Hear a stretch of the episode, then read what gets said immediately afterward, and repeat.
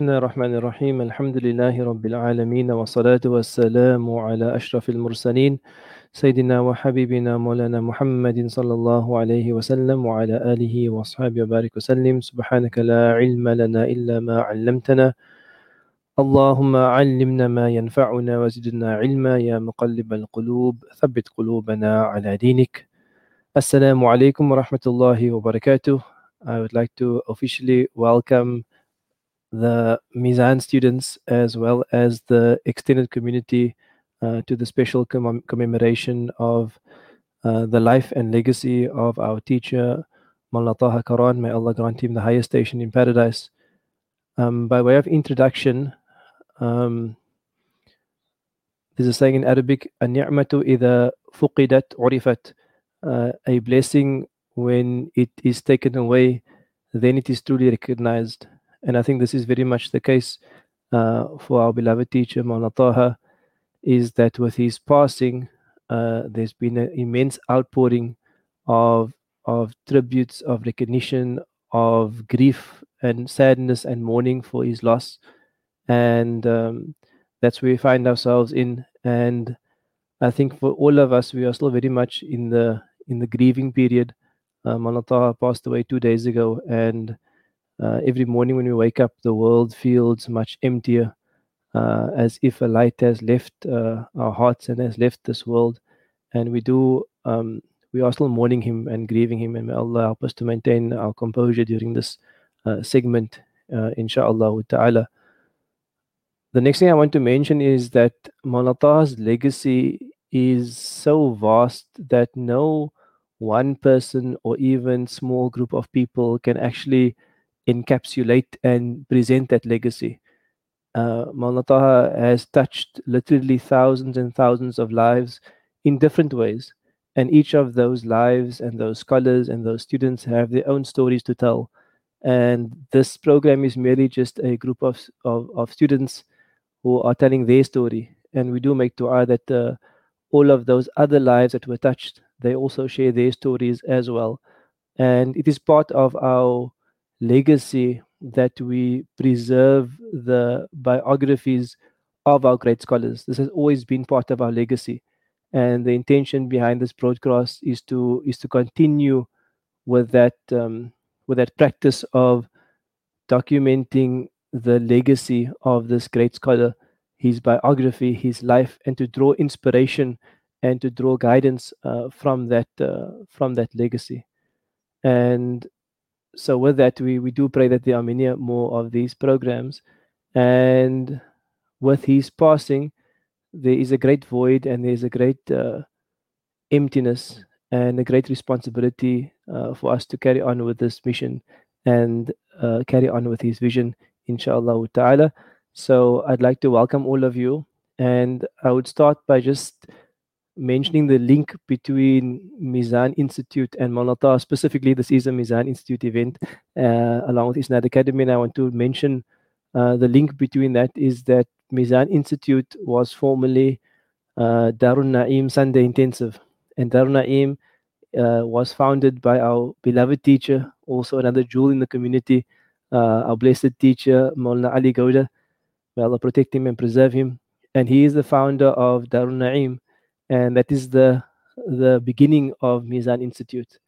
And prior to Darul Naeem, Maulana Ali Gowda was a teacher at the madrasa in Strand. And Maulana Taha's nature was that he was always tweaking the syllabus, always refining the pedagogy to try to improve what was happening in terms of education at the madrasa. And Maulana Ali once said that during one Ramadan, Maulana Taha asked the teachers to stop the normal teaching, and that they now have to, for the next month, they all have to translate Quran and kind of finish as, as much as they can. And then for the entire month, the, all the teachers started translating Quran. And from this uh, idea of Maulana Taha, uh, Maulana Ali later, after he left the teaching post at the madrasa in Strand, he then um, adopted and modified and built upon this idea to start Darul Naeem, uh, which has a focus in the first year on translating the full Quran. And um, so so that's also one of the links between Mizan Institute and Darul Naeem and uh, and Maulana Taha. And I know Mawlana Ali also considers Mawlana Taha to be one of his teachers. Uh, I think we all do consider him to be one of our teachers, alhamdulillah. And the second link is that, um, uh, alhamdulillah, most, almost all the Mizan teachers have been students of Mawlana Taha. And one would find that there is a very, very similar thread in the manner of teaching, in the worldview, in the approach to education, to, in, into the approach, in the approach to our deen and to our students. And alhamdulillah, in a sense that uh, Mawlana Taha's legacy runs within the, D- the D N A of Mizan Institute. It is a representative of his legacy uh, within the community, and we are but one institute, and there are many, many, many others. Many other of his students have started their own institutes and are, are now also uh, perpetuating his guidance and his message within the community. So his effect is definitely felt by all, and inshallah will be continued to be felt by all, inshallah ta'ala. Alhamdulillah, I, I want to now, um, uh, first of all, thank uh, Brother Mawlana Irshad uh, from Isnad Academy for agreeing to host the program, and I will hand over to him to, to host our commemoration event. May Allah bless and protect. Ameen. Jazakumullah khairan, uh, Mawlana Khalil. Bismillah, walhamdulillah, wassalatu wassalamu ala rasulillah, wa ala alihi wa sahbihi wa mawala wa ba'du.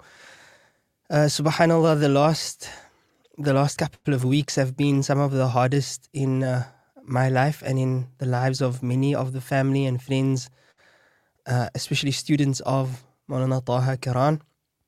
Uh, to the world, uh, he may have been Mufti Taha Karan, but to us he was our Ustad, our Mawlana. Um, we had a very special relationship with him, rahimahullah ta'ala, and uh, it's... losing him has been very, very hard. Um, ten years ago, uh, on Friday, I lost my father, rahimahullah ta'ala. And then on Friday, I lost uh, my spiritual father. Um, my father in... Um, my father in ilm. Uh, it was it was difficult, but today we are not speaking about personal loss. So one of my colleagues and teachers, Hafidhahullah wa Ra'a, Mawlana Abdurrahman Khan, you will be here, inshallah ta'ala, a little later on. He sent me a message um, saying, Mawlana, I can't imagine how losing your father must have felt, if this is what losing Mawlana must have felt. And then for the entire day yesterday, I was thinking about it. And uh, last night I said, you know what, Mawlana? Uh, certainly losing my father was more painful. It was more painful, but from a perspective of emotional pain, uh, psychological pain, and uh, personal pain, because we had a personal relationship. Uh, losing Mawlana was difficult because there was a spiritual connection, but it was more painful because of what we as an ummah have lost. And the difficulty in conveying just what that ex- uh, what that includes. So, uh, subhanallah, the pain, whilst being different, was and continues to be immense. Um, we've lost a jewel, not for Cape Town, not for South Africa, but for the world. The ummah has lost uh, one of its shining lights in the form of... Uh, Mawlana Taha Karan, rahimahullah ta'ala. Um, you know, today, inshallah, we have a, a beautiful lineup of some of Mawlana's students. Um, I'm very honored to call myself a student of, of Mawlana Taha, even though none of us feel like we can do that term justice, something that I spoke to uh, Mawlana Khalil about as well. Uh, but something that's, that's sort of... Uh, we want to speak about his character, but something that relates to that is have a look at the at the chain of, of, of transmission. So you have Mawlana Taha, and then you have all of his students. So you'd expect that all of his students would be like, you know, mini Mawlana Tahas, dressing like him and, and speaking exactly like him and so on. And whilst they all wish that they could be like him, the reality is they've all kind of succumbed to the fact that you cannot be like him. You can try. But uh, when they say that some people are irreplaceable, no, when they say that, that no one is irreplaceable, and they've been saying that a lot for the last couple of days, I actually became very irritated. Because wallahi, if you knew Mawlana Taha, if you really knew Mawlana Taha, you wouldn't say no one is irreplaceable. You would say, okay, there's very few people who are irreplaceable. and he, Allah, he was one of them. Um, his students, uh, we're very different. We look different. We have different likes and, and subhanAllah, we, we, we, we don't, you wouldn't necessarily just say that we are uh, all coming from the same source, but there's something that, that we have in common, and that is the love that was transferred uh, from our teacher to ourselves for one another, for the deen of Islam, and for the pursuit of knowledge. Uh, he he often would say that you get you get different types of teachers. One teacher teaches a book, the other teacher teaches the subject. But then you get a third type of teacher, and that is the teacher who inspires. And uh, subhanAllah, um, if you were a student of, of Mawlana Taha Karan, even for one class, you might not have understood a thing. That sometimes happens. Even though he simplified the most complex of issues to the most uh, basic way, in the most basic way that, that you would be able to appreciate it. But something that you would be most certainly left with is inspiration. And uh, that is something that, that we hope and pray we can hold on to and, uh, you know, transfer to, to our students, bi'idhnillahi ta'ala. Mawlana Taha Karan, we're going to look at his, his life and biography, but Mawlana Khalil, I'd like to, to ask you quickly. You know, Mawlana Mu'adh, right? He he had this, this way of explaining the unique characteristic of of geniuses. I don't know what the plural of geniuses is. I think there's a special word like genii or something like that. Wallahu a'lam. Then Mawlana Mu'adh would say, like, you know, because Mawlana Taha, if you didn't know him, you may even have thought that he was maybe like impolite or something for some of the things that you'd see. Like you'd walk into the library and um, and Mawlana Taha is, uh, is reading. You would, uh, you would uh, perhaps go to him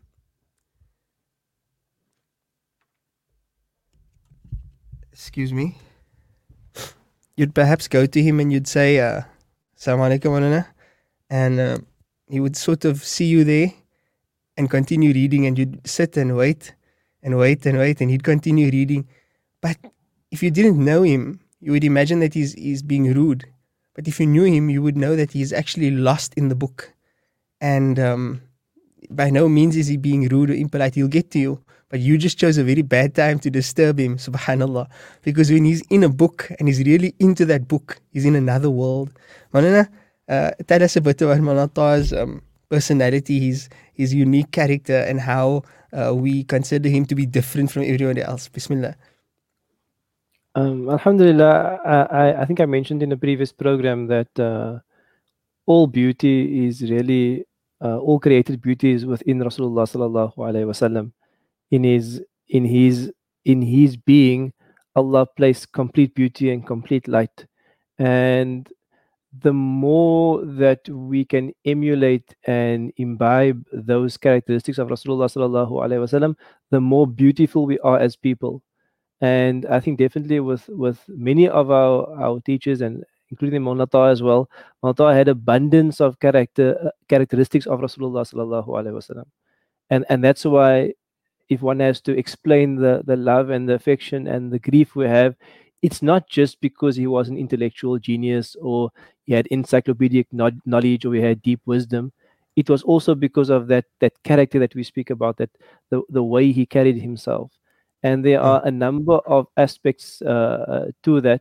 Um, and one of that is is that the that the, uh, Mawlana Taha used to be completely immersed and love learning and reading and growing. And he was never a positional authority, I know and you don't know. He was always, mm. we are on the journey of knowledge. We are completely mm. on the journey of knowledge.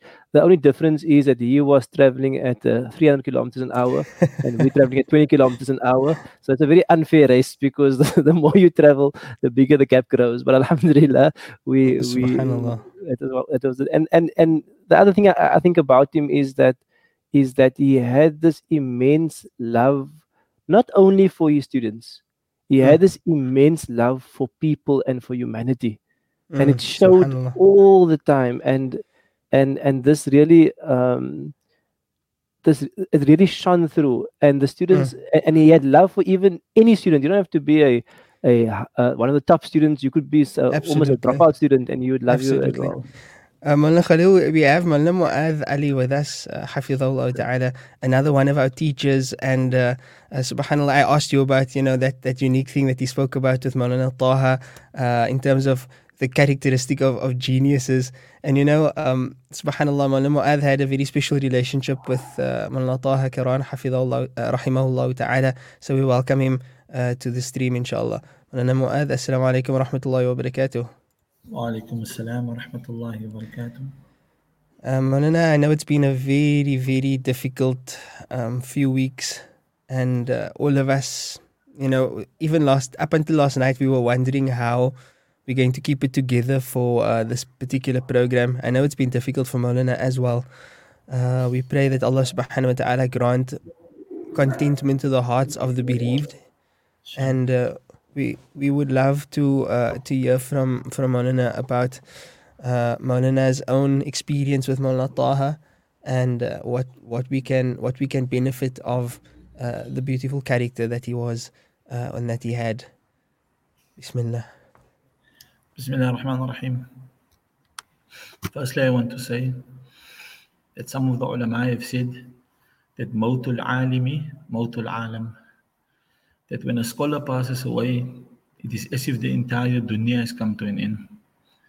And for many of us that are the colleagues and students of Maulana Taha, that is how we feel these days. The void that has been generated by his demise, Allahu Akbar. We feel that there is no one that can fill that gap individually. Allahu Akbar. The man that Maulana Taha was, the alim that he was, It, it, it, it, it is a rarity, really. We have had a man such as him. Anyone that would spend two or three minutes with him would immediately immerse himself into encyclopedic knowledge. Maulana Taha was such a man that you could be eating lunch with him. You could be going to him with him to Nando's, which was his favorite takeaways, by the way. And Uh, It would be the equivalent of sitting in a dars, a dars of Bukhari, or a dars of a book of fiqh, uh, names of ulama from all the ages, minute and intricate details of masail would flow from his tongue like honey dripping. Allahu Akbar, Allahu Akbar. Anybody that knows Maulana Taha, that made contact with him, an immediate impact uh, would be made uh, upon you. And people know him in various capacities, alhamdulillah. Some know the alim and they've benefited from him. And some know the man. Some know the man. Like, for example, his family. Who will ever know the Maulana Taha in his house? What kind of a man he was. And the kindness he would have for his family other than them. Uh, In certain ways, we can liken this to the Prophet Muhammad, peace be upon him. Allah commanded his wives also that they must take note of what is happening in the house of the Prophet of Allah, so that they can convey that information to others, and so that others uh, could benefit. And to many of us in this time, Maulana Taha was one of the best representatives of the heirs of the Prophet Muhammad, uh, peace be upon him. And he inherited not only the beautiful amana, the beautiful duty of teaching people Allah's deen, he also inherited the sufferings of the Anbiya. He also inherited the sufferings of the Anbiya. Allahu Akbar. Many people had bad things to say about him. On the day of Qiyamah, they will be shocked to see how the high esteem that Allah holds him in. Insha'Allah, Insha'Allah. La nuzaki ala Allahi ahadan. We do not tell Allah who is ulama'a. We do not tell Allah who is pious people. But in our best and humble understandings, certainly Maulana Taha was one of the great ulama. For Allah's deen, we do not know truly what we have lost. Any of the students they are in the days, the great father figure has been lost. For me personally this year, I lost my actual father, Maulana Muhammad Tayyab Ali. And now I've lost my father in ilm as well. Some look upon me as, as, as the colleague of Mullah Taha, but I would never dare to call myself his colleague. I have to, I have to call myself his student. Alhamdulillah. There were certain thinkings in my life, and I continued on that path. It would not have been a path of goodness. Although I'd completed my studies as an alim, I think perhaps there was a certain harshness, certain etiquettes of the ulama. Perhaps I did not possess it, but it was via the kind oversight of Mullah Taha that I was guided in a different direction. Certain branches of knowledge, alhamdulillah, I, I, I dipped my toes uh, into it. But alhamdulillah, via Mullah Taha, we were allowed to go deeper into those sciences and gain deeper understandings. Many today, inshallah, will speak about the greatness that is Mullah Taha. And that greatness has so many aspects, Allahu Akbar, you cannot imagine. If I were to just focus on one that perhaps has not been mentioned, and that is the generosity of this man, financially and in person. Allahu Akbar. Financially and in person. Allahu Akbar. As for financially, anybody that Mullah Taha knew that was a student of his or an associate of his, if he came to hear that you were in financial difficulty, he would make a plan. And he would come to you and he would tell you that whatever debt you have, it is settled entirely. You don't need to worry. Mullah Taha was not that friend that you needed to come to him and tell him, Maulana, I am in need. He was that friend, it doesn't matter which avenue, via which he found out that you were in need, he would make an effort to fulfill your need. The very epitome of the statement that a friend in need is a friend indeed. And what I understand from that is that if you know somebody that is in need and you are prepared to assist them, then you have informed yourself that you truly consider that person a friend. If you are not prepared to help somebody when they are in need, then that person is not your friend. That person is an associate. That person is somebody that you came across, et cetera. But really, Maulana Taha was the friend of us all. In fact, the father of us all. And we feel that like we have lost a father. And we are thinking, where will we find guidance? At the moment, inshallah, we are trying to find solace in each other's arms. The intellectual gap that is left by this great alim, we are hoping that as a collective, in some way or the other, we can fulfill the amana. But deep down we know, Allahu Akbar, that there are few, few that are the caliber of this man. Also continuing with the idea of financial generosity, everywhere you went with Maulana Taha, you would see people approaching him for finance, and you would see Maulana Taha immediately providing finance. Once we came out of Masjid al-Quds, and he had just delivered a lecture there, and they had given him something as a token of appreciation, and maybe to assist him with petrol and so forth. It was in an, in an envelope. The amount was not known to him, it was not known to me. But as we were exiting the masjid, somebody approached him and indicated that they were poor and needy. And immediately he took the envelope and he gave it to that individual. And this is a thing that was happening wherever we went in the world. We were together in Egypt, alhamdulillah. And every day we would go to the book fair. And then people would be approaching us for money. And not in one instance did anybody provide the poor with money more than Maulana Taha.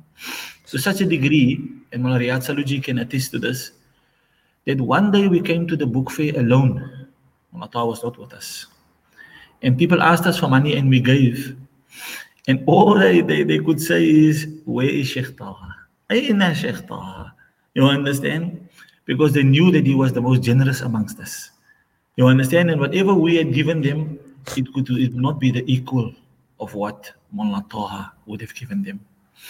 And this is generosity financially. Generosity of person.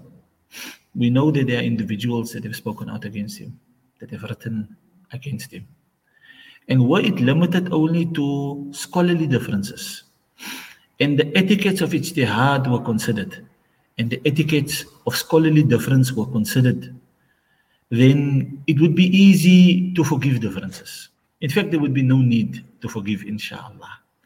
It is the way of the mujtahidun, it is the way of the ulama, that in masail that are not qat'iyya, definitive, there will always be some type of a difference, inshallah. But we, sh- we should be generous with one another. But some have referred to him in ugly terms, and some have not practiced husnul dhan with regards to his intentions and regards to his, his practices. But Mawlana Taha was forgiving. I've listened to various ulama now these last few days and read their writings regarding Mawlana Taha. And one was of an alim of U K that mentions that in one of the lectures he listened to Mawlana Taha recently, he heard Mawlana Taha saying that he has come on the level, alhamdulillah, by the grace of Allah, where he forgives everybody that ever had anything negative to say about him. But he was struggling with one alim that particularly went out of his way to say ugly things. But in that particular lecture, in that particular dars, he says that today he forgives even that alim. Allahu Akbar. I do not know if I can even have such a generosity of person, where a man has made dhulm of me repeatedly, yet I forgive him. And it is one of the gifts of Allah, that Allah has given Mullah Taha the opportunity to clear his heart entirely before his demise. I'm reminded of a hadith where the Prophet of Allah told his Sahaba that the next Sahabi that is about to enter into the masjid, he will go straight to Jannah. He will go straight to Jannah. And then everybody was thinking, maybe it's Abu Bakr, maybe it is Umar, radiallahu anhuma. It must be a great Sahabi that will enter this this majlis. But then it was a fairly unknown Sahabi, very unpretentious individual. And it caused some people to lose interest because they couldn't figure out the reason. One Sahabi, however, followed him the entire day, studied him. He didn't notice anything special. He sought his permission to spend the night with him. He didn't notice anything special. Yes, he made tahajjud, but all the Sahaba made tahajjud. Tahajjud was not something special amongst the Sahaba. It was a thing all the Sahaba did. So he approached the man and said to him, this is what the Prophet ﷺ said about you. What is it that you do that sets you apart from all of us? What is the special act that you do that has caused you to gain your Jannah, where the Nabi of Allah is able to say while you are alive that you are going to go to Jannah? And then he said, I know of no, no such thing. I know of nothing that sets me apart. But after a while he thought about things, and then he said, there is one thing that I do, perhaps it is this. And then he said, every night before I go to sleep, I ask myself, is there any bad feelings I have in my heart towards any Muslim? And if I discover any bad feeling, I release that ill feelings out of my system. I make sure that I fall asleep with only love for the Muslim. Uh, and as you, the elders, know, I'm going to conclude in the statement, inshallah. As you, the elders, know, and the students of Mullah Taha, uh, sleep and, and, and, and maut and death, they are equated with one another in the Quran. And so, alhamdulillah, Allah has gifted our father and Allah has gifted our brother that he has left the world with his heart cleansed of dislike for any Muslim. And so we hope, inshallah, this is one of the things that will earn him Jannah, the highest uh, of, of, of Jannahs, and uh, Allah knows best. Mawlana, Jazakumullah khairan for the beautiful uh, explanation of who Mawlana Taha was, um, and I pray that Allah subhanahu wa ta'ala brings contentment to our hearts. The pain is um, somewhat inexplicable, um, And and as I, as I said earlier, and I reiterate, it's not just our personal connection uh, with Mullah Taha that causes us such pain, but the loss to the Ummah. Maulana, often in the general public, people look upon Maulana, yourself, uh, our Ustad, as a as a contemporary or as a colleague of Maulana Taha, as Maulana mentioned. Um, but I know that, that in Maulana's own description, um, that is not the case. Maulana sees him as a teacher. But it's very difficult for, for people who don't have uh, technical Dini knowledge to kind of conceptualize that. Can Maulana perhaps refer back to the anecdote where Maulana once asked Maulana Taha what his age was and um, try to figure out how many years it would take to catch up to, to Maulana Taha and, and what that conversation took place like? Bismillah. Allahu Akbar. I need you to understand that in age, Maulana Taha was five years older than me in age, but it, when it comes to ilm, I think that Maulana Taha was five thousand years ahead of me. Even if I were to live another five thousand years, I will never be the equal of what that man was. Allahu Akbar. Any masala of ilm that you were struggling with and you couldn't figure it out, all you had to do is you had just had to turn to Maulana Taha, and he would be able to easily give you the answer. And he would be able to give you references from memory. And if he didn't know, and who is there that knows everything but Allah? And if he didn't know, he would be able to tell you, go and look it up in this book, and go and look it up in that book. Allahu Akbar. Once I spoke to Maulana Taha, I said, Maulana, sometimes I despair. When it comes to the studying of Allah's Deen, I've been studying Allah's Deen for almost three decades now, but I feel that I've not even scratched at the surface. I've not made a dent at what ilm is. Sometimes I feel that this fraternity, it is not for me. I, I'm too weak to be in this fraternity, and I should leave it to better people. And then Maulana Taha would tell me, with his sage wisdom, Allahu Akbar, with his sage wisdom, he would say, Maulana, it depends what is your approach to ilm, Maulana. If it is your approach that when you study Allah's Deen, then it provides you with the greatest joy, that you are able to take in this nur that Allah had passed to his Rasul sallallahu alayhi wa sallam, and you have the opportunity now to take from that nur, and you have the opportunity to pass that nur to others. If that is you that is enjoying ilm like that, then take glad tidings that there will always be more ilm left until the day that you die. But as for ilm, ilm will never give you all of it. And here I'm reminded of one of my teachers, Mullah Mansur al-Haq, rahimahullah, may Allah shower him with mercy, that he used to tell us that ilm is a very jealous thing. If you give a portion of yourself to ilm, then ilm will give you nothing of it. And if you give the whole of yourself to ilm, then ilm will give you a portion of it.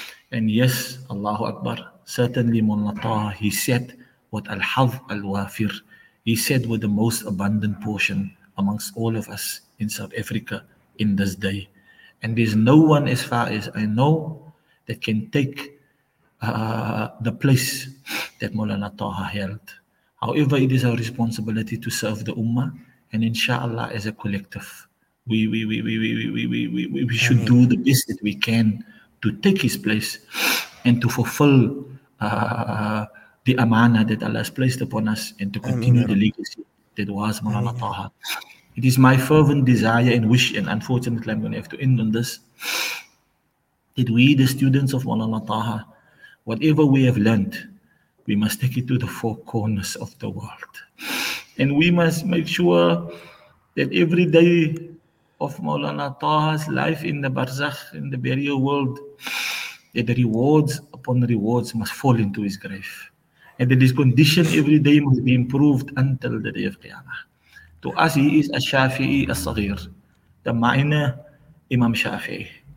And Imam Shafi'i's teachings continue more than a thousand years after his demise. And I am sure that due to the barakah of this man that was Maulana Taha, his teachings will also continue.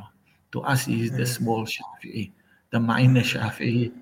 And Allahu Akbar, we must take his legacy further, inshallah. Ameen. Ameen. Jazakum Allah khairan, Maulana. Um, I know it was really difficult to get through that. Even just to listen to Maulana, subhanAllah. Um, the image of Maulana speaking to Maulana in the office and in the library. Ya Rabb, Allah grant him the highest place in Jannah and reunite him with those whom he loved. And he loved no one more than the Prophet sallallahu alaihi wasallam and the Sahaba. The only individual he loved more than that, the only being, was Allah subhanahu wa ta'ala. Jazakumullah khairan, Maulana. Uh, and we pray that Allah keep you healthy and strong and keep you with us for many, many more years, that we may benefit from you. Uh, and that you be a conduit of His knowledge. Barakallah feekum. Jazakallah khairan for giving me the opportunity to share some words regarding Munata. Really appreciate it. Barakallah feekum. Assalamu alaikum wa rahmatullahi wa barakatuh. Alaikum assalam wa rahmatullahi wa barakatuh.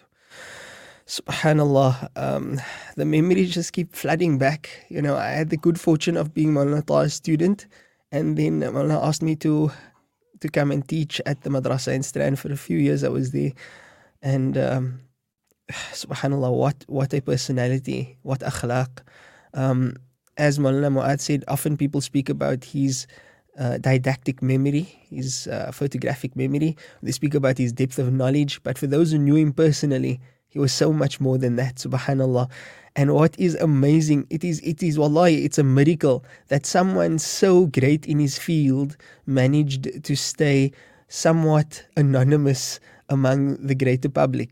That's unheard of. Um, in any other place in the world, if somebody reached the status of such caliber within any particular field, they'll be a celebrity. And yet the celebrities, so to speak, those who are so well known among the scholars of Deen, uh, have the world to say about Maulana Taha Karan.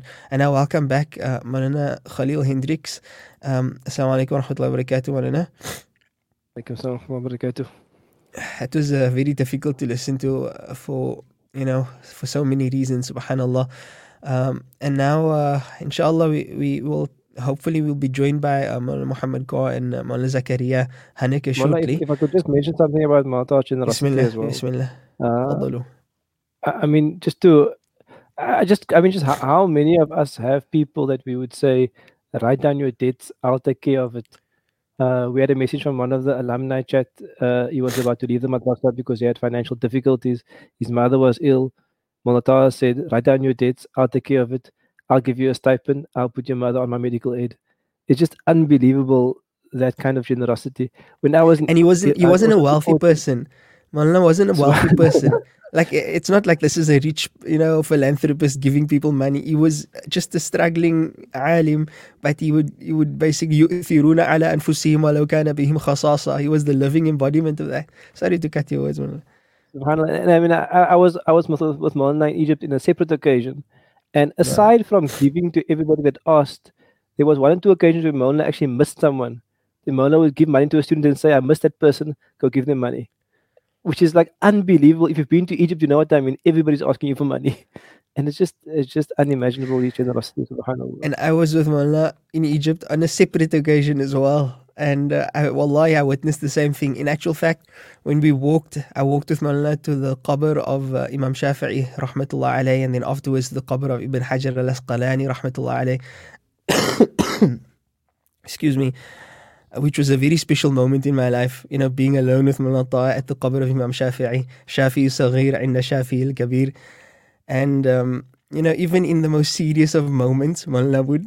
Would, would be able to make a joke, and and this is something that the students knew. So we're standing at the qabr of Imam Shafi'i, Maulana Taha is making dua, and um, you know, I'm I'm standing there and I'm dumbstruck, and I'm a student, so I know the duas that you can make, you know.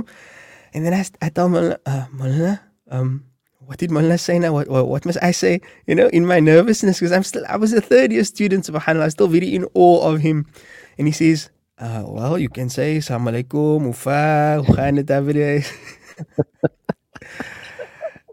and he, he just had this this way of, of bringing, you know, a lightheartedness. We got the Imam Qabr of Imam Shafi rahimahullah.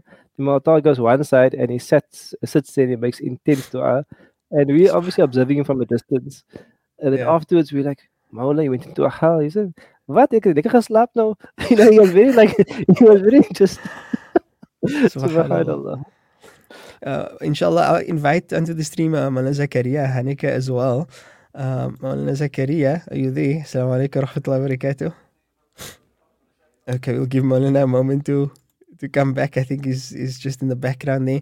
Um, but subhanAllah, the, the impact, uh, the ilmi impact in, in South Africa and in the world, Maulana, um, subhanAllah, as you mentioned earlier on, Maulana Taha, other than coming back to South Africa and making deen and the study of deen accessible at such a high level, I mean, the type of books and the type of uh, knowledge that he made accessible locally, people would generally have to study for many, many years in other countries and then uh, be able to access books of that nature, like Mughni al-Muhtaj and, you know, various books like this, and contemporary works as well. He didn't just take a classical syllabus and replicate it.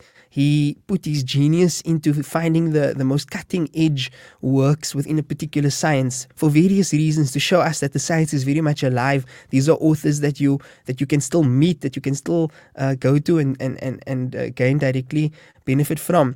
Um, But over and above that, you know, making the deen and the, and the study of deen accessible, Maulana also uh, produced so many ulama, you know, and the, the list is so extensive, subhanAllah. And the, the list of ulama that came from the the tutelage of Maulana Taha Karan, rahimahullah ta'ala, they are so impactful in the community today, not just in our own community, but around the world. Canada, Australia, uh, you name it, there's, there's, there's a student of Maulana Taha taking uh, the deen forward there, subhanAllah. And then if one looks at, at the structure of, of all of the facilities in Cape Town now, all of the courses which are available, the schools which are available, um, Darun Naeem and all of its affiliates, Mizan, Zahra, uh, Qamar, uh, everything, Isnad Academy, subhanAllah, it, the list can go on. Uh, they all find the Isnad, they all find the link back to, to Maulana Taha. Uh, before I ask your comment on that, let me just uh, welcome onto the stream uh, Maulana Zakaria Haneke. Assalamu alaikum wa rahmatullahi wa barakatuh. Um, and, and Bismillah, both of you, by all means, uh, take take the opportunity to, to comment on your view of how Maulana Taha impacted Uh, the ilm in South Africa and in the world. فليتفضل.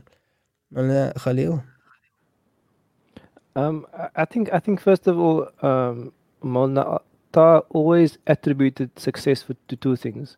He attributed success, obviously, number one, to Allah Ta'ala, and number two, he always attributed success to the du'as of his teacher. And I think for me it was a very profound lesson that he always said that this is through the du'as of our teacher that they, that there are these successes. And I think that any impact uh, that we have, that Allah has, has facilitated, is also through the du'as of our teacher, because I think we as students, uh, sometimes I, I would I would feel embarrassed to call myself a student of Maulana Taha, because when you meet him, you, you do know that you don't really fit into that uh, uh, that category. And uh, so I think any any impact that he has is really through his du'as and his teacher's du'as, uh, alhamdulillah.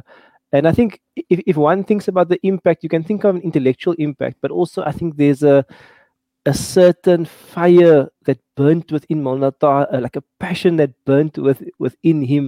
And when you sat with him, he infused you with that passion, that you just felt that this is my life's mission, to take the message of Rasulullah sallallahu alaihi wasallam to the world. And that, because one could have a lot of academic tools and depth and not feel that motivation. And he was just He was the embodiment of that motivation, and just being with him just fired you up and just set your purpose and your and your direction. Zakaria, assalamu alaikum wa barakatuh. Well, I think you're on mute, or you're a bit soft.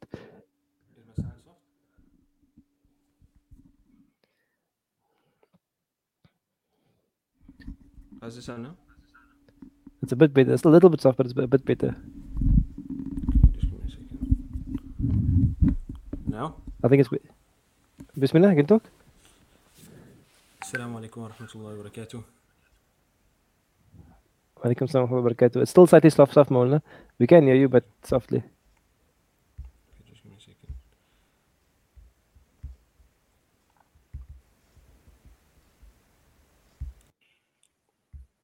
second. Um, how's it now? Bismillah. Assalamu alaikum wa rahmatullahi wa barakatuh. Um, we're discussing the, the the academic and intellectual impact of Maulana Taha, if I'm not mistaken. Right? Subhanallah. Um, I can't begin to explain the the intellectual and academic prowess of Maulana. Um, I think that uh, Maulana Mu'adh already touched on that. But as Maulana Khalil mentioned at the very beginning, um, Maulana Taha, he wasn't aloof from us. I just came from his uh, from the Maqbara now. Um, Alhamdulillah, I spent a few moments there and I just thought to myself, you know, subhanallah, how fortunate are we that this giant allowed like such, uh, you know, fools like me to sit with him. Um, and I think it was that openness and that willingness to allow, you know, to allow whoever was willing to benefit to enter his space. Uh, sorry, Maulana uh, Zakaria, uh, I'm sorry to I'm sorry to cut your words, Habibi. Uh, I just want to invite uh, one of our other guests that's also part of this particular discussion, uh, Maulana Muhammad Kaur, to the panel as well, inshallah, um, to discuss the, the most worthy one to be. Subhanallah, subhanallah, one of our seniors and other teachers. Uh, while I while I do that, please do also note that there are other there are other um, stakeholders and other schools that have been impacted. I can't possibly mention all of them by name. There's so many. Subhanallah, there's a Darul Uloom uh, ladies branch. There's Darul Naim Mitchell's Plain. There's Darul Naim Strandfontein. There's there are so many. There's other schools around the world in Australia and so on. So please, uh, Ahbab, do forgive me. People are sending me messages. You forgot to mention this one. You forgot to mention that one. It would be impossible to mention the extent no, of the impact. No, subhanAllah, absolutely. This is in fact what this particular uh, segment is about. Um, so, inshallah, the, we will get to that impact. Maulana Muhammad Kaur, ahlan wa sahlan wa marhaban bikum. Assalamu alaikum wa rahmatullahi wa barakatuh, Maulana. Marhaban, assalamu alaikum wa rahmatullahi wa barakatuh. Um, Maulana, would Maulana mind repositioning Maulana's camera? It looks as though we... we uh, Maulana wants to show off his, his good side. Uh, subhanallah.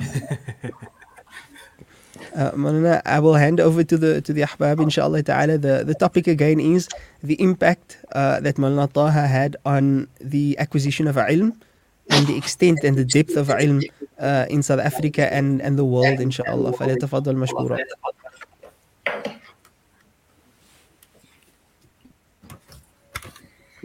You can carry on, Zakaria. Bismillah. See what our teacher, yeah, we should give him preference to speak. لا لا حفظت يستطلع متازم. That's what. Just what was. Just what was. Yeah. The. Uh, you know. Uh, Maulana Muhammad, I think uh, yeah, Maulana, you like may it. need to plug in some earphones. We're getting a bit of an echo from from. I think it's from Maulana Muhammad's side. But uh, if not, I'll, I'll take care of it now, inshallah ta'ala. I have my earphones in. Mullah Shah is very uh, particular with his uh, audio, so I have my earphones in, Mullah, so I don't think it's me. Um, yeah, what, what I was saying was that Mullah Taha, in the manner in which he had his classes, despite the fact that it was hidden from everyone, despite the fact that it was not, not really hidden, but it was tucked away in that, like, very uh, peculiar place in first in Fourie and then in Strand, or even before that, you know, in the masjid in Strand and then in Fourie. And like I'm telling you, most people, they can't, don't, if they picture a madrasa, they'll never picture the place that it is. Um, like, maybe Maulana Muhammad can tell you about that. They'll never, ever picture the place that it is. But it was open. Anyone could sit there. Just now, recently in Ramadan, we had some classes and, and I... Uh, was responsible for like getting the other classes in and telling, because you know the madrasas like this, everybody teaches, they have their classes, but when Maulana Taha teaches, then everybody wants to be there, even the teachers. So uh, it's as if everything stops and Maulana Taha starts teaching, and we fill up that uh, that library. Uh, so we included the fourth years to the final years. We told all of those years they can join the class, and then there was a boy in second year. Or, A uh, young man in second year was like sitting behind one of the shelves trying to hide away so that he doesn't get seen. But Maulana Taha said, no. When he saw him, he asked, who was that there behind the, the shelf? And he told him, come, like, come sit with us. This is, you know, for, for everyone. And um, And I think that is part of the, the reason Fujimori had such great benefit. He allowed us all, even as like, he didn't say, you know, why on earth must I teach you guys, you lowly people of low intellect and low uh, himma and, and zeal, et cetera. No. He allowed us to be in his space and to learn from him. And he encouraged us all the time, and he inspired us, and he showed confidence in us. And he would, you know, when he would give us, sometimes we think to ourselves, subhanallah, how on earth is this man, you know, giving me this responsibility? But uh, that's what he did to all of us, man. He, he, he never made any of us feel weak. Even those that perhaps were academically weak, he never made them feel like they didn't have a role to play in the dissemination of that knowledge. And so every single student of Maulana felt that they had the ability to teach on some level. And we would meet, I mean, as, uh, as students of Maulana, As, an, as alumni, we would meet w- w- with him. And every time we'd meet initially, he would ask everybody, you know, what are you doing? What are you doing? What are you doing? And he'd go through every single one of us.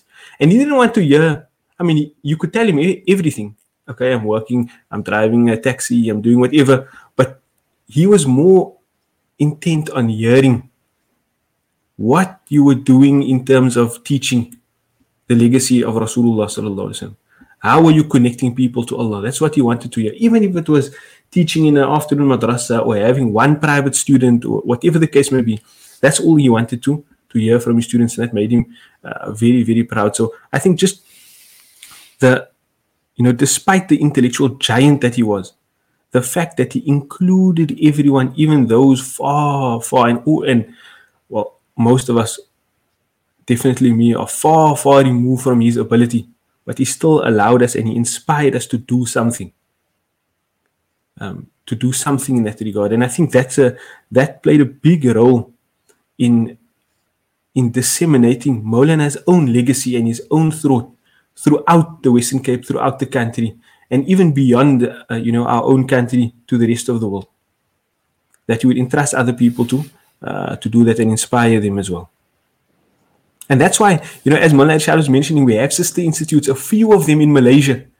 We have sister institutes in Australia. We have, uh, you know, there's alumni of madrasa teaching in some of the biggest institutes in America, in um, in Canada, in uh, like all over the world, throughout Africa, throughout South Africa, all over the world, the students of Mullah Taha. And I think most South Africans or Capetonians especially didn't even recognize that, or didn't even give that a second thought, and only came to hear a little bit about that, you know, after Mola's passing. But subhanallah, that's just uh, maybe, maybe we can ask ask, ask Maulana Muhammad. Um, I think Maulana, how do we, how do we explain the difference um, between what Maulana Taha had and someone who has lots of knowledge or information? Like, what about these? His approach to knowledge uh, was was different or was striking, uh, if we had to kind of break it down.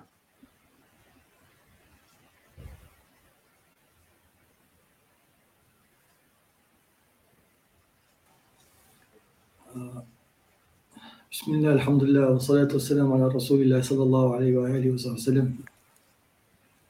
Uh, thank you for the question. Um,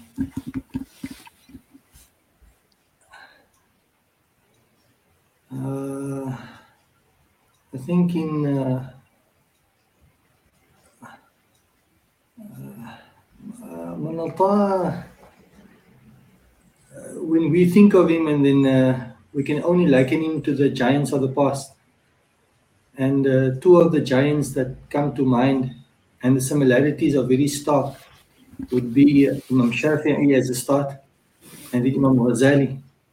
In light of the question that you are posing, um, uh, uh, Doctor Muhammad Saeed Ramadan al-Bhuti has a book in which he chose to uh, mention the biographies of certain of our luminaries.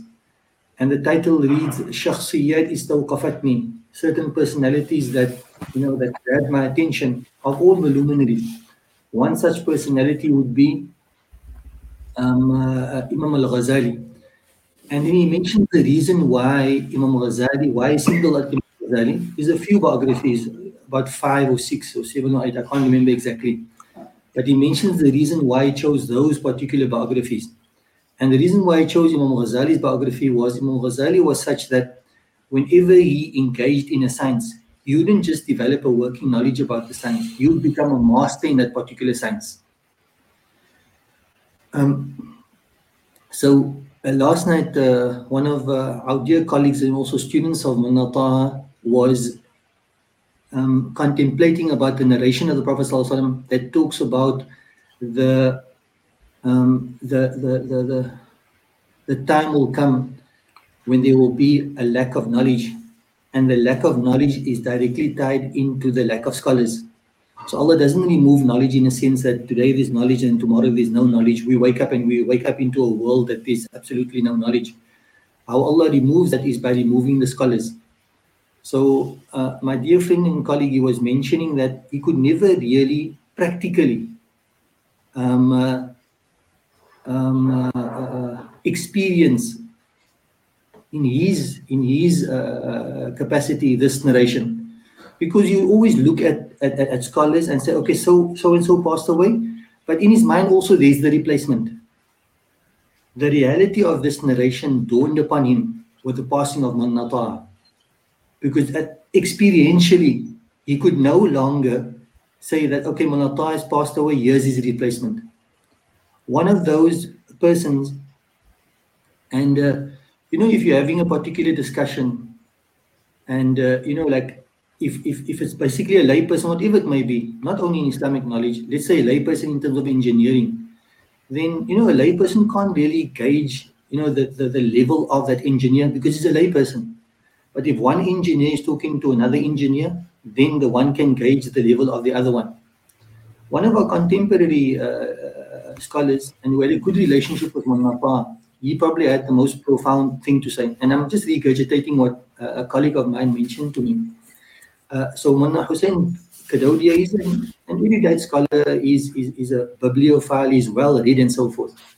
He, he shared the sentiment, he, he based his um, uh, sort of tribute to Munna Taha on what Sheikh Muhammad Awama had said before in terms of, you know, Uh, Allah subhanahu wa ta'ala will replace and so forth. In his estimation and our experience is that there are certain individuals that cannot be replaced. And uh, Munna Taha, in terms of uh, uh, the intellectual giant that he was, and the academic giant that he was, and the luminary that he was, um, uh, from certain aspects is just simply irreplaceable. Uh, talking about the, the, the, the, the greatness of the man, just the, the, this morning, Um, we were, uh, but this needs to balance, be balanced out with the following discussion.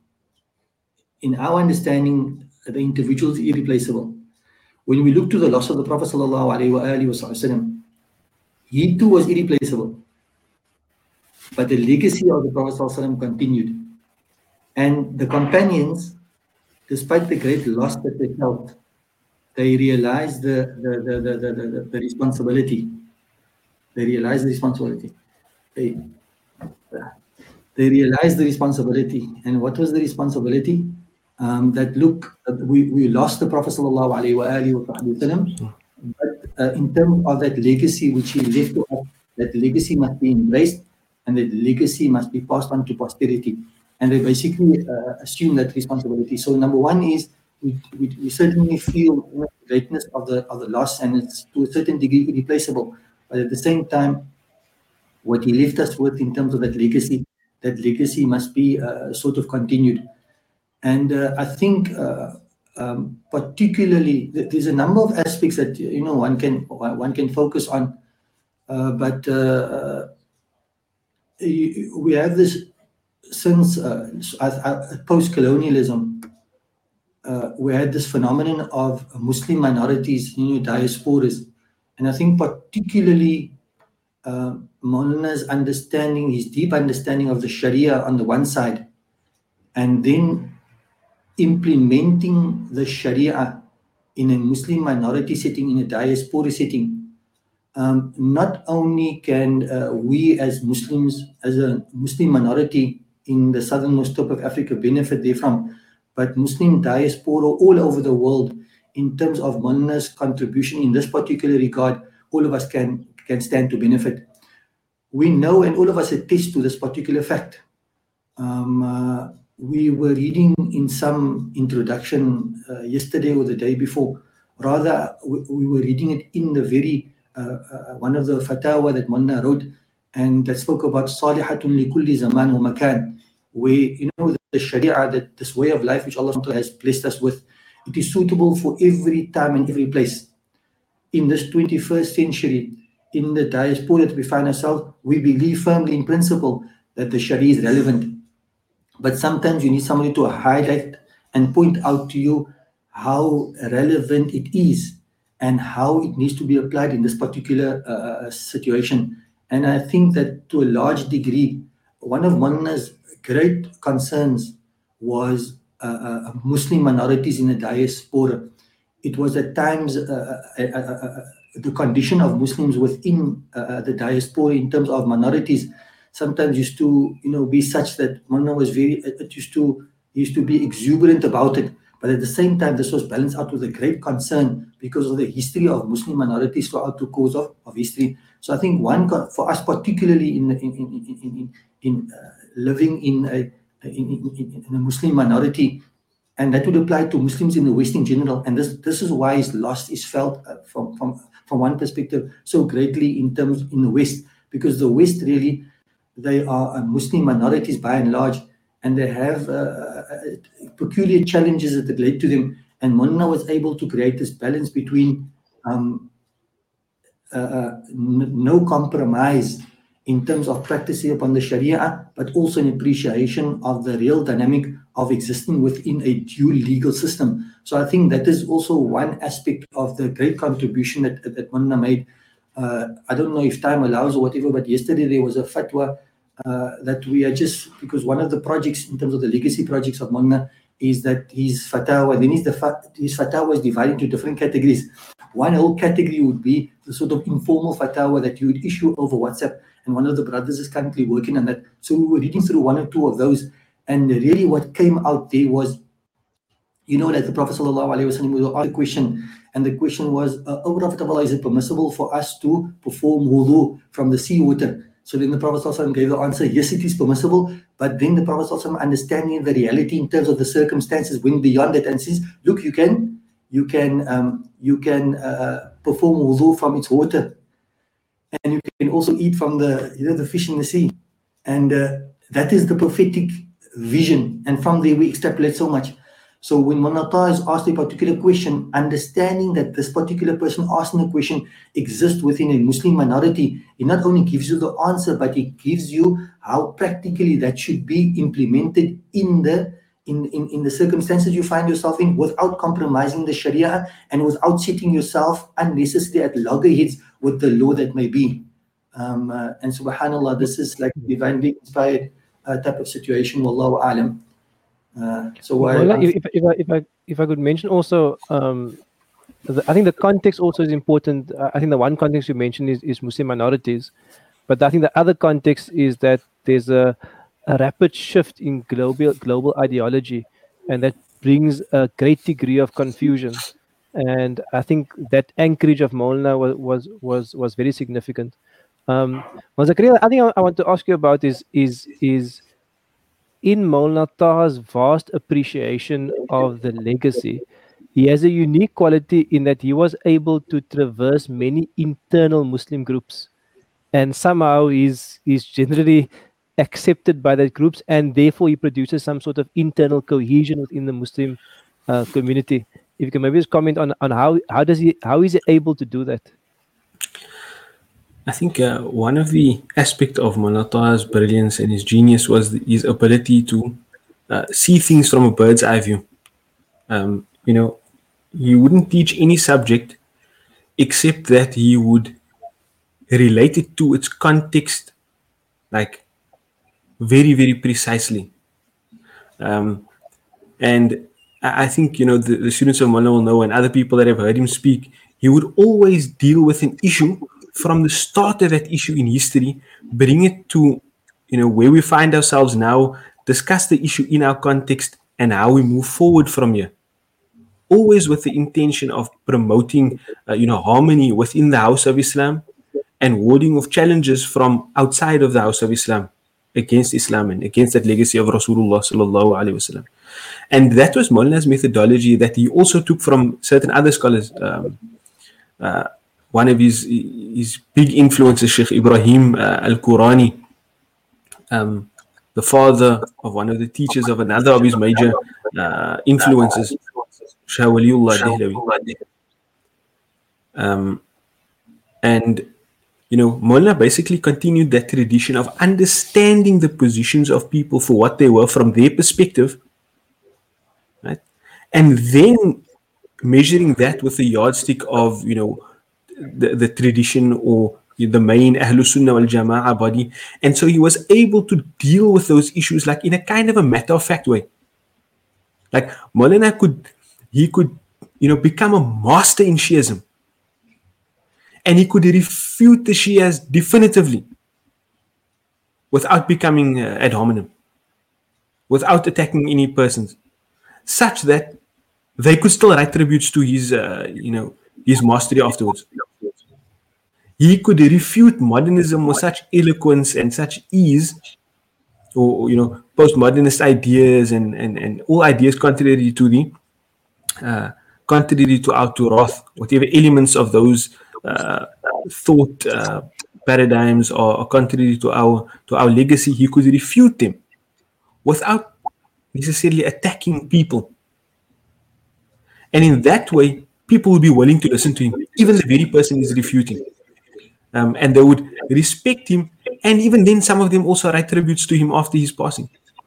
And I think that was one aspect of the genius of Molna. I know uh, I was sitting with a friend of mine, also a student of Molna, who's, you know, a very, very close student of Molna, Molna Azhar. He was telling me about um, Molna at a conference, at an Al-Baraka conference last year, uh, Islamic on Islamic finance. And he said, you know, they were sitting there and uh, they were supposed to be at madrasa, but they, you know, obviously wanted to listen to Molna talk. I don't know how come I wasn't there, but because uh, uh, I'm ever ready to, uh, to run away to listen to Molna Taha. So um, you were, they were sitting there, and then Molna came in, and they were worrying, hey, is Molna going to tell them now, why are you guys not at madrasa? Who's uh, doing? Anyways, Molna came, and he sat down, and he told them, I need to prepare for this talk now, man. And then he said, Molna, I wrote three words on the page in preparation for probably like a, you know how Molna's talks were, super in-depth, super well-informed. He wrote three words on the page. Guess what those three words were? What? Past, present, future. That was his preparation for the whole talk. And then he, and then he basically just, you know, gave the whole history of Islamic finance in, in you know, Western minorities after colonialism and, and, you know, where we are currently, where we're heading from here. And it's just, he was able to have a bird's eye view of everything. Like, I know of, of of colleagues and fellow students of Molna who sat in, in a dars of Molna perhaps for the first time, where to them it seemed as if this guy just gave the history of the whole world. He just put everything into perspective.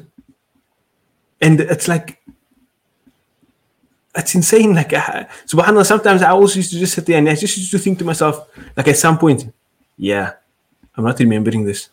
And I can't write it down either. So I just hope somebody's recording it so that we can go listen to it like ten times afterwards and, and hopefully get something from it. But that was his, you know, I, I think that was part of his genius. He was able to synthesize things. He was able to look at things from a bird's eye view. And he was able to deal with them in a somewhat matter-of-fact way, um, while still being passionate about defending the tradition of Rasulullah and maintaining his principal positions, while still expressing that prophetic character. Um, uh, Molna Zakaria, uh, to, to, to add to your point, uh, I'd like to ask Molna Khalil. Uh, Molna, you came into the Darul Uloom Al Arabiya Al Islamiyya, uh, and I knew you from, you know, our early days at Darul Naeem and before that. Uh, and I remember that you had a profound, uh, you know, appreciation for general knowledge. You had quite a good uh, bank of general knowledge, alhamdulillah.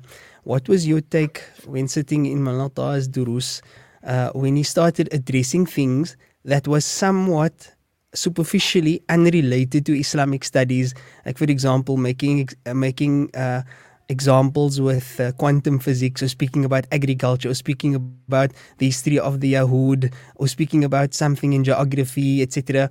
Um, as as a, as a person who had some academic background, what was your impression when sitting with Mawlana Taha in his durus at that time? I I think uh, I think first of all, um, people find contentment in different ways. Some people find contentment in in and uh, I think there are many people who find contentment within ideas, that ideas and theories have to make sense. And, you know, once someone gives you intellectual contentment, then you feel at peace because all the pieces fit together, because it's a certain personality type. And I think it's it's within the within the I think it's within the genius of Mawlana Taha that he was able to to not only have a deep deep reading of the legacy, he would completely understand the current context. He would understand literature, he would understand economics, he would, st- he would understand astronomy, he would understand science in a in a way that he is able to navigate that discussion with a professional. I, I think I'm sure many, many of the medical professionals after Mawlana Taha is engaging with COVID now would be probably be amazed at how much Mawlana Taha would have read about it uh, and, and be able to engage him. And then he goes to a finance conference, and then the financial experts are going to be blown away about this man's depth in finance. Yeah, as in, you can in, see in, the, in comment, the comment on screen by Abdulaziz Davids from Kagiso Sharia Board, uh, attesting to exactly what you're saying. And, and, anything, and I think, I think, anything. Like you tell and, and I think people you, might you people might think we're exaggerating. Well, I, I think people might think that we like, you know, you guys are students, you're just exaggerating now, you know. you, you guys think you guys are cool now because you sat with him. It's not like that. It it is just like like we wit- we witnessed this, and it's not prepared also. It's not like Mawlana prepared for the question.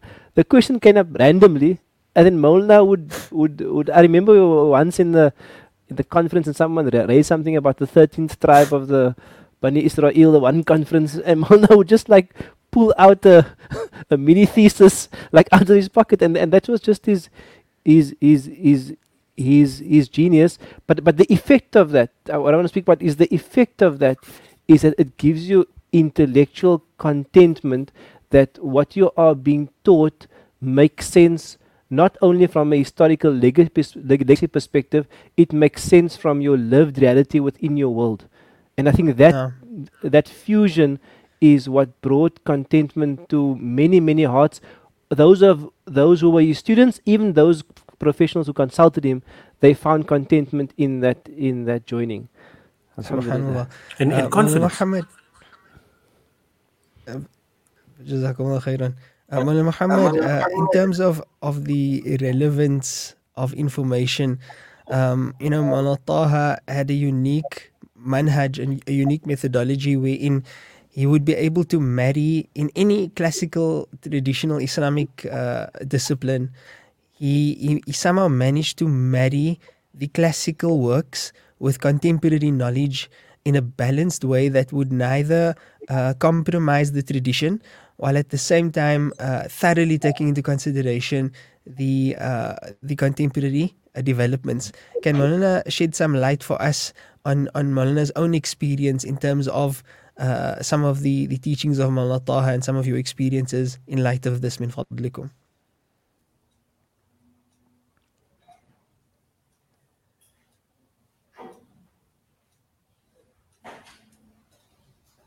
Mawlana Muhammad? No. Marhaba. Did Mawlana hear the question? It's a loaded question. Subhanallah. Um,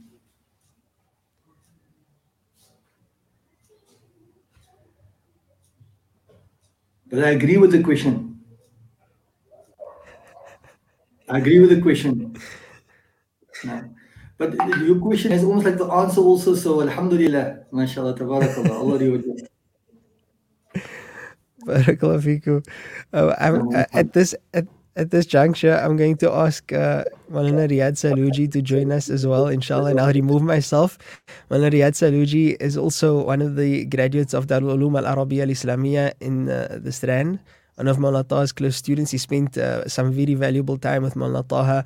uh, the one biography that's going around, uh, uh, it's quite ubiquitous now, about Mullah Taha was penned by uh, Mullah Riyad Saluji.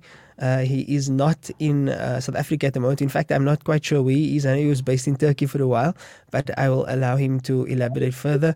Mullah Riyad Saluji, Assalamu alaikum wa rahmatullahi wa barakatuh.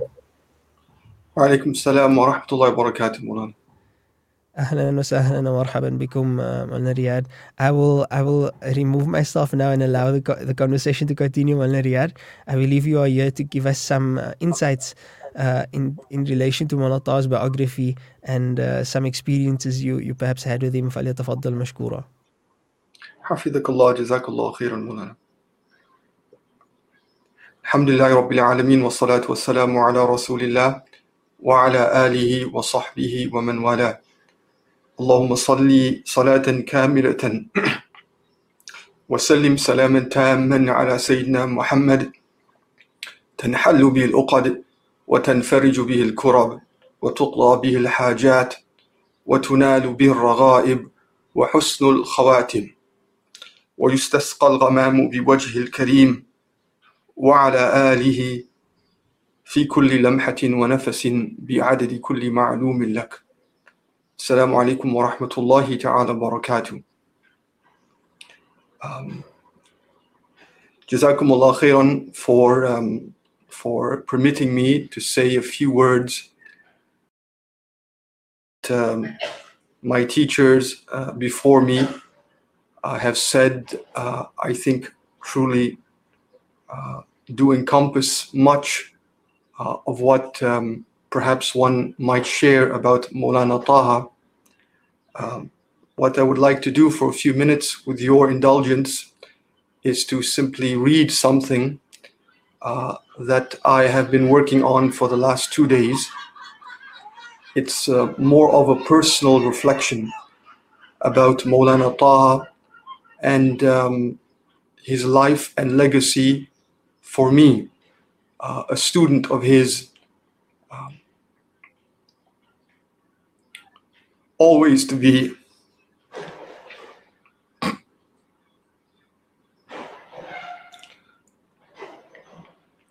always to be a student of his.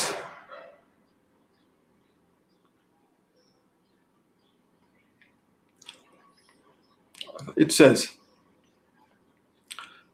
the last lesson of Sheikh Taha Karan.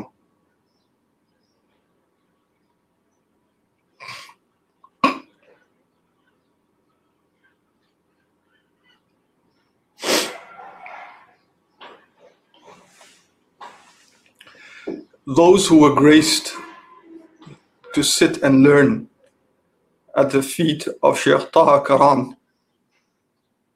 soon realized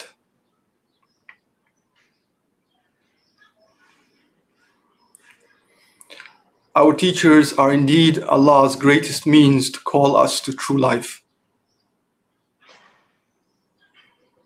They are the inheritors of the messengers, the custodians of divine knowledge, the keepers of his treasures, and the dispensers of his gifts. In a world suffocating to death by the atheism of materialism, they are our lifeline to the divine, through whom he revives and reforms. So indispensable are they to our material, intellectual, emotional and spiritual well-being, to our pursuit of the truest freedom and happiness, we forget that they too are subject to death's dominion.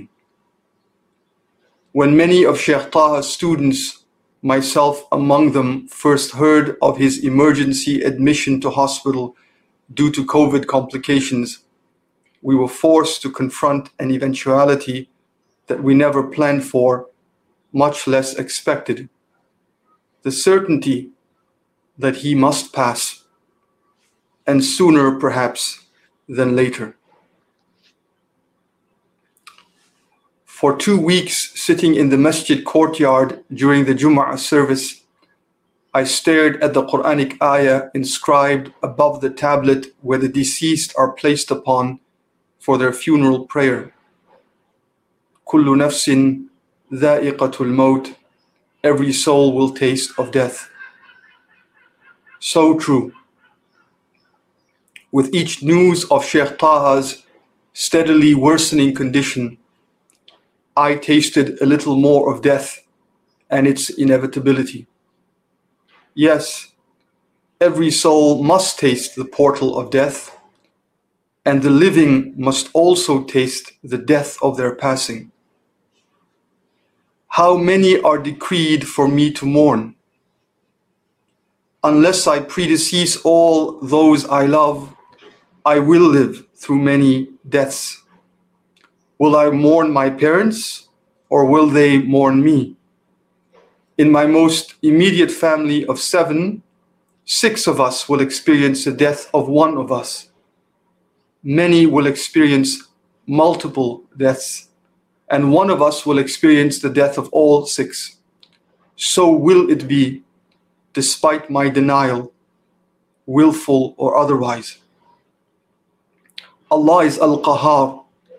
His will is irresistible.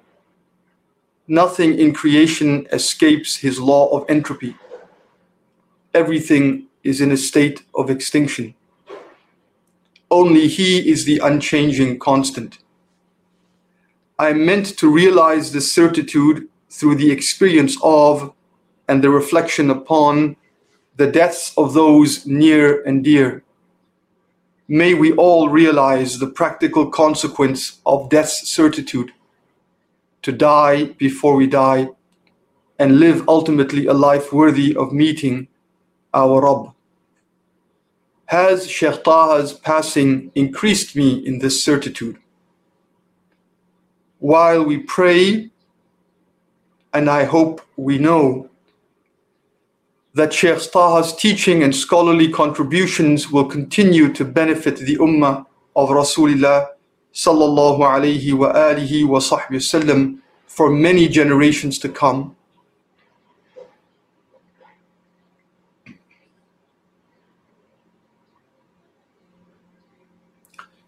May we yet still sit at his feet one last time to appreciate his farewell and summative dars. What was the essence of the life and legacy of Sheikh Taha? It goes without saying that most can never even dream to match the breadth and depth of his ilm, nor acquire the innate divinely endowed talents of memory, intelligence, artistry, and eloquence. But ilm is not intended or sought for its own sake.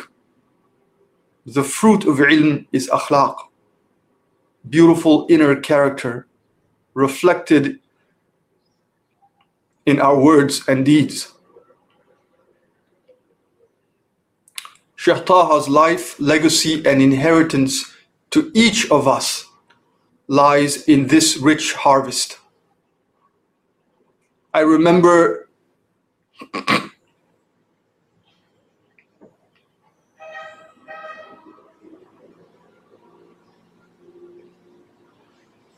I remember the very first time I met him.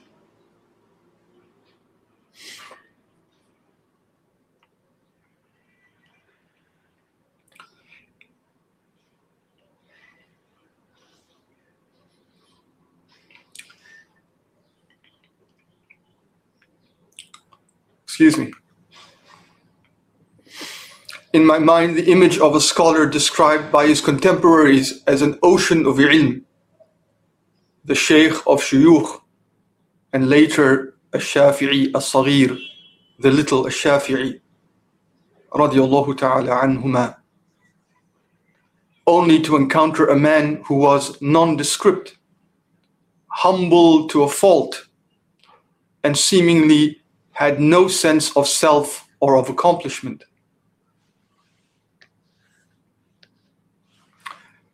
As I grew to know him,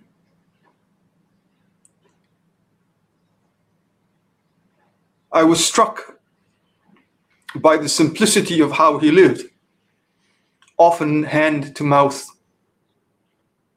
quote unquote, turning over every cent as he once let slip, shunning name and fame, shying away from the limelight with every diplomacy he could summon.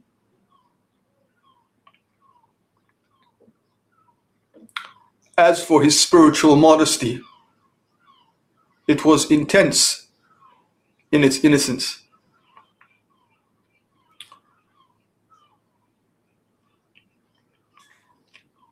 As simple as he lived, and I was told that he never once possessed the nisab for zakah.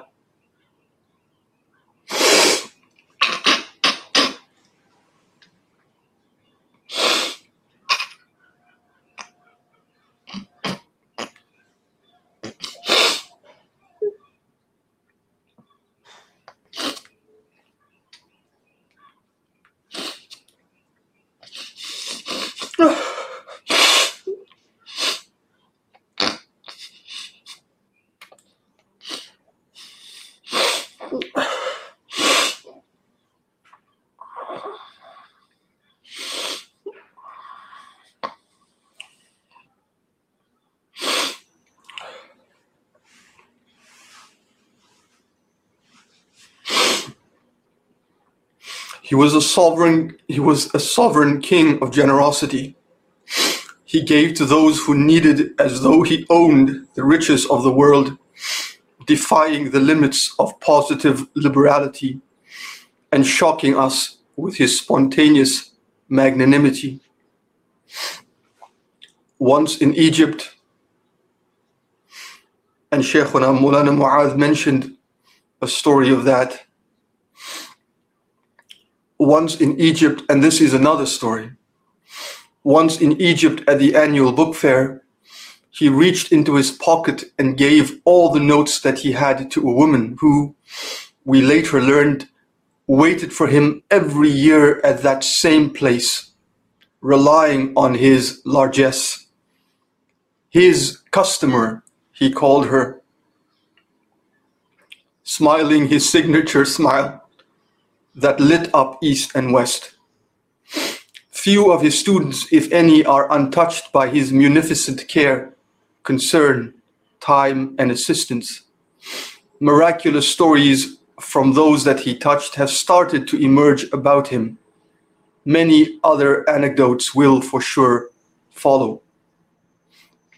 He practiced what he preached with love and resolve, held himself to account with exacting standards, rigorously obeyed Allah's commandments and recommendations, and stayed away from his prohibitions and prescriptions. He maintained a generous buffer zone, not only between himself and the haram, but between that which was disliked, superfluous, and dubious in deen. And he hinted at his students to do the same, but never imposed it upon them or others. He had incredible love for his teachers and the senior ulama. He visited them, honored them, lowered his head before them, served them, and sought their counsel on large and small issues. And he worked tirelessly, tirelessly, to build and not break, to unify and not fracture. He despised chauvinism, sectarianism, petty politics, religious vigilantism, and one-upmanship. It is a mark of spiritual maturity, he would say, to subordinate our personal, subjective desires for the common welfare by obeying those tasked with religious authority. What defines Shaykh Taha for me is this harvest of eight akhlaq, and I think there are many more others, but what this miskin could see, could only see, are these eight. What defines Shaykh Taha for me is this harvest of eight akhlaq that are the fruit of his ilm, his humility, his tawadu', his spiritual modesty, his hayat, his reverential asceticism, his zuhd, his generosity, his karam, his God consciousness, his taqwa, his scrupulous abstinence, his wara', his love, his mahabba, and his respect, ihtiram, for his teachers, and spiritual etiquette, his adab with them, and a continuous concern for unity and common welfare, for wahda. Shaykh Taha has now shed his mortal coil and journeyed beyond trial and toil. He is in spirit purer and freer. In the envelope of this certitude, there is no goodbye or, for, or, fare, or farewell. In the envelope of this certitude, there is no goodbye or farewell. May Allah make the veil between us and our teacher in the unseen realm thin and porous. May this next stage of his life herald a more sacred and meaningful relationship between him and us all. May Allah assist us to please him and continue to please him in the barzakh realm with our deeds. Ameen. May the tariqah of Shaykh Taha lead us to the presence of our master Taha sallallahu alayhi wa alihi wa sahbihi wa sallam, and may the namesake be united evermore in ways only Allah can know and bestow with our master sallallahu alayhi wa sallam, for the sake of whose sunnah he served and defended, exhausting exhausting all the energies of his brief life. Ameen. Ameen ya Rabb al-Alameen. Uh, forgive me, Sayyidi, I just there's just one small thing. Tafaddal. As for those who wish to continue to see these refractions of Shaykh Taha in this world and the origin of the prisms of his beauty, let them look no further than his mother, our mother, Hajja Zulaykha, who lost her daughter Munadiya in two thousand fourteen, and then her husband Sheikh Yusuf in two thousand fifteen, then her son Abdus Salam this year, and now her final child Shaykh Taha. But she remains miraculously an ever-flowing fountain of strength, of certitude, and reliance on Allah. Our mother, if I could,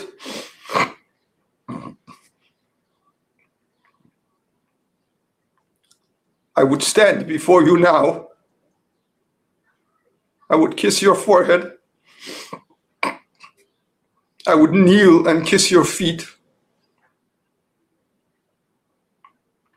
Whatever prayer you made for your children, please make it for us. May Allah be well pleased with you. Grant you the best of what He grants His most elect ibad, and preserve you as a living witness to the beauty of His tawheed. May He continue to elevate you, accept your sacrifices, and give you strength and patience, so that through your struggles, we may better learn and understand the meaning of our own lives, and grow in steadfastness and yaqeen, and grow in steadfastness in thabat, and in certitude, yaqeen. Ameen. آمين يا رب العالمين. جزاكم الله خيرا Sheikh Riyab. Uh, subhanallah, your uh, heart-wrenching words have reached far and wide. May it reach the samawat.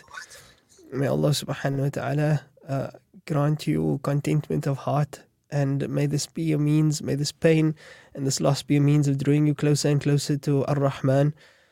Uh, Ameen ya Rabb al-Alameen.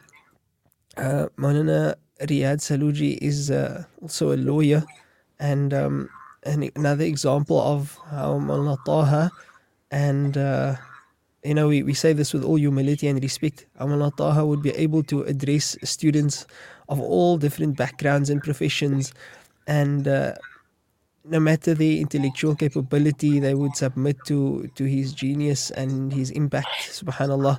Uh, Maulana Riyad, uh, I, I would like to welcome on screen with you uh, Sheikh Ismail Lond, bidhnillahi ta'ala, Um, who spent a beautiful time with um, Maulana Taha in Egypt. Uh, is there anything that you wish to say in conclusion, uh, Sheikh Riyad?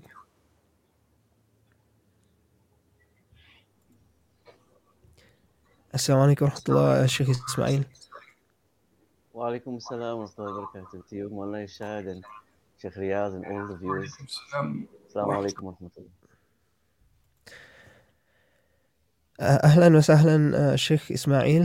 Um, I uh, I know it's a difficult task to to ask of you to share with us some of your experiences uh, with Maulana Taha and, and your knowledge of his life and his biography. Uh, but we, we hope and pray that Allah Ta'ala grant you the strength to, to conduct that for us. Bismillah. Ameen. Shukran. Bismillah walhamdulillah wa salatu wa salamu ala Sayyidina Rasulillah. وعلى آله وصحبه ومن اتبع هداه. When um, listening to all the previous discussions, we, um, those who were blessed to interact with him and see him, we can vividly recall his expression when discussing deen and speaking as far as his passion in teaching was concerned. But I can also remember Maulana Taha's smiling face and uh, jovial nature and his lightning wit. He was a unique individual and well-rounded in all aspects of his life.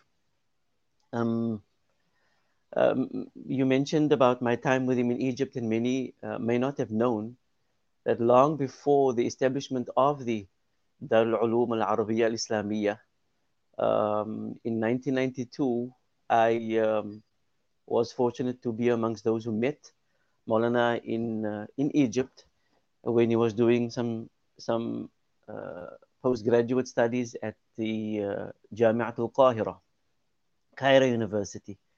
And um, uh, there was a gentleman with us from Mozambique who, whom I lived by. It was my father's colleague, a gentleman in his late thirties or early forties, Sheikh Qasim Muhammad, that hit it off with Maulana Taha in relation to his wit and his jovial nature. So Maulana Taha would visit this gentleman frequently, and me living there by the gentleman, I was fortunate to sit in his company in those days and to draw from whatever I could from him. But um, oh, oh, and what happened as well was uh, in the beginning when I when we just got there after our years in Newcastle, we had a major problem with uh, the Egyptian dialect, and Maulana was the one who would unravel certain uh, basic texts for us. So for me personally in Qira'at, where the lecturers would have explained in the Egyptian dialect and I would not have understood a thing. It took us some time to get to grips with it, but Maulana, Maulana Allah placed us in his company and that of other students, but Maulana in particular, uh, as far as... Um, Uh, aiding us in those first few months in understanding and getting to grips with the Egyptian dialect. But later, after Maulana had left, uh, he then returned for the International uh, Book Fair, the annual uh, Ma'arad al-Kutub, which is a grand event in Cairo where uh, publishing houses from all over the Arab world Um, present their new releases and of their old works, but essentially of the new releases too. And so Maulana had returned to South Africa, and then he came in, uh, I think, at the end of nineteen ninety-four for about ten days to two weeks, specifically for books and to attend the book fair. And uh, why I treasure that period is because we ended up being roommates for for that for those days. Me and Molina, uh, we shared a room, and I would be with him in the daytime at the book fair, back and forth. And in the evenings, I can remember, he would go to bed with books on his bed, uh, sifting through them, speaking about them, uh, noting what he, what else he was looking for. And along with the books, there would be snacks. There would always be some chips and chocolates and some, some drinks.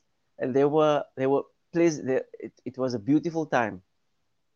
And um, uh, when we, uh, he knew my love for, for, for Arabic, and he knew that I was uh, there for studies in Qira'at.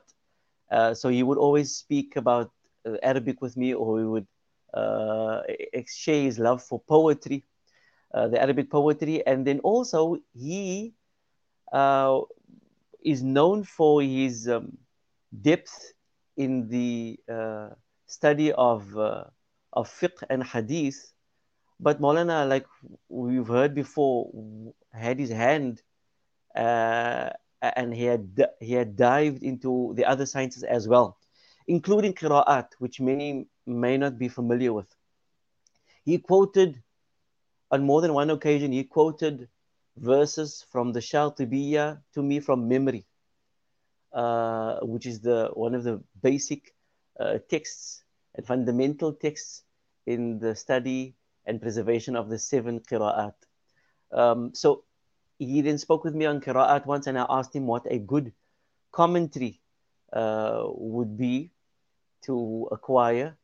And Maulana, without hesitation, spoke about uh, a book by a seventh century scholar, uh, Abu Shama, named Ibraz al-Ma'ani. I had never heard of the book before. They never spoke of this book in the college before, the Ma'ad. And he told me I would not find it in the Ma'arad, but he would take me to a special uh, uh, publishing house in, in Old Cairo. He would take me there to acquire the book. And lo and behold, the next day we went to uh, the area behind the Grand Mosque of Al-Azhar, Uh, to the publishing house of Mustafa al-Bab al-Halabi wa Awladuh. And uh, we purchased the book there, a, a beautiful copy. Uh, and um, not only, you know, Maulana and those who interacted with him, not only did he know the book by name uh, or, or by its author's name, but he could also explain to you what the uh, angle of contribution uh, that the, the, the author managed to uh, offer via the book. And he told me why he recommended that book. And that still stands out as my my best acquisition as far as the commentaries on the Shatibiyyah are concerned. Um, Maulana Taha, uh, in those days, he had a nickname for me. And why I'm mentioning this is because over the years, since then, wherever I would get him, whether it was uh, in crossing paths at the M J C's uh, chambers, or whether it was at the Awal Masjid or at a general function, he would still call me at that name. And no one knows this. Only students who were with us in Egypt may know. And uh, yes, uh, the name, it was an Egyptian, uncommon name that meant, it, it, it was funny in a way too, but also complimentary in a way. It meant it was used for someone who was lighthearted, okay? But it was also used for uh, a, a reference to the, the, the pigeon chicklet, the pigeon uh, uh, uh, baby, the infant pigeon. And the, and the word is Zaghlul. He would call me, Ya Zaghlul, uh, when you're going there, or Ya Zaghlul, how are you? Or Ya Zaghlul, what are you busy with? Uh, over the years, he would still Uh, Uh, use that when speaking with me.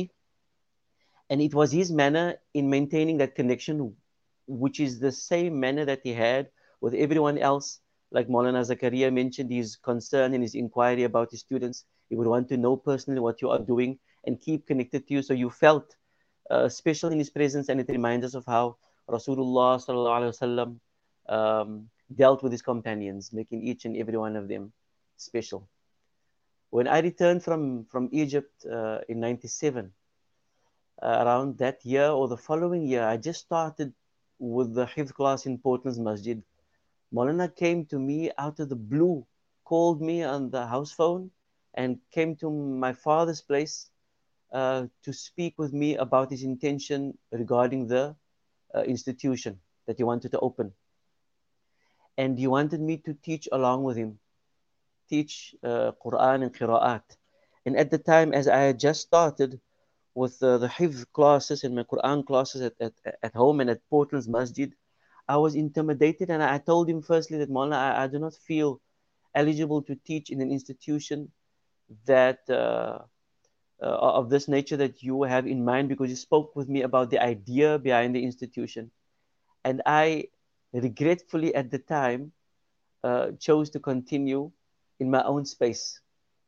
Uh, it humbled me that he requested that of me to, to be by his side, to teach in those years, but I did not really feel that I could be there and teach in a capacity that would be um, that would be uh, acceptable to him. I, I was but I was but a, a student of his, as others would would consider themselves too. But over the years, he, he, he understood, and there, there were at least two meetings, and he, he took me once and my father to a, a property that he um, was thinking of purchasing at the time in in, in, in an obscure area, I think, called the Downs. Uh, but, but like I said, it never came to fruition. But, but two years later, in ninety-nine, when I called him and I told him I'd love to come through to Fori to uh, make use of his his library, uh, he, he, with open arms, he said, yes, come. And uh, that was another uh, beautiful uh, um, experience, in that um, when I used to go through to Fori and, and sit there in the library, uh, I would be at a loss firstly. It was much smaller, obviously, than the, the current state of the library that the institution ended up with, or has now. Uh, it had about five shelves, I think, five or six shelves. And it wasn't that lengthy as they are now.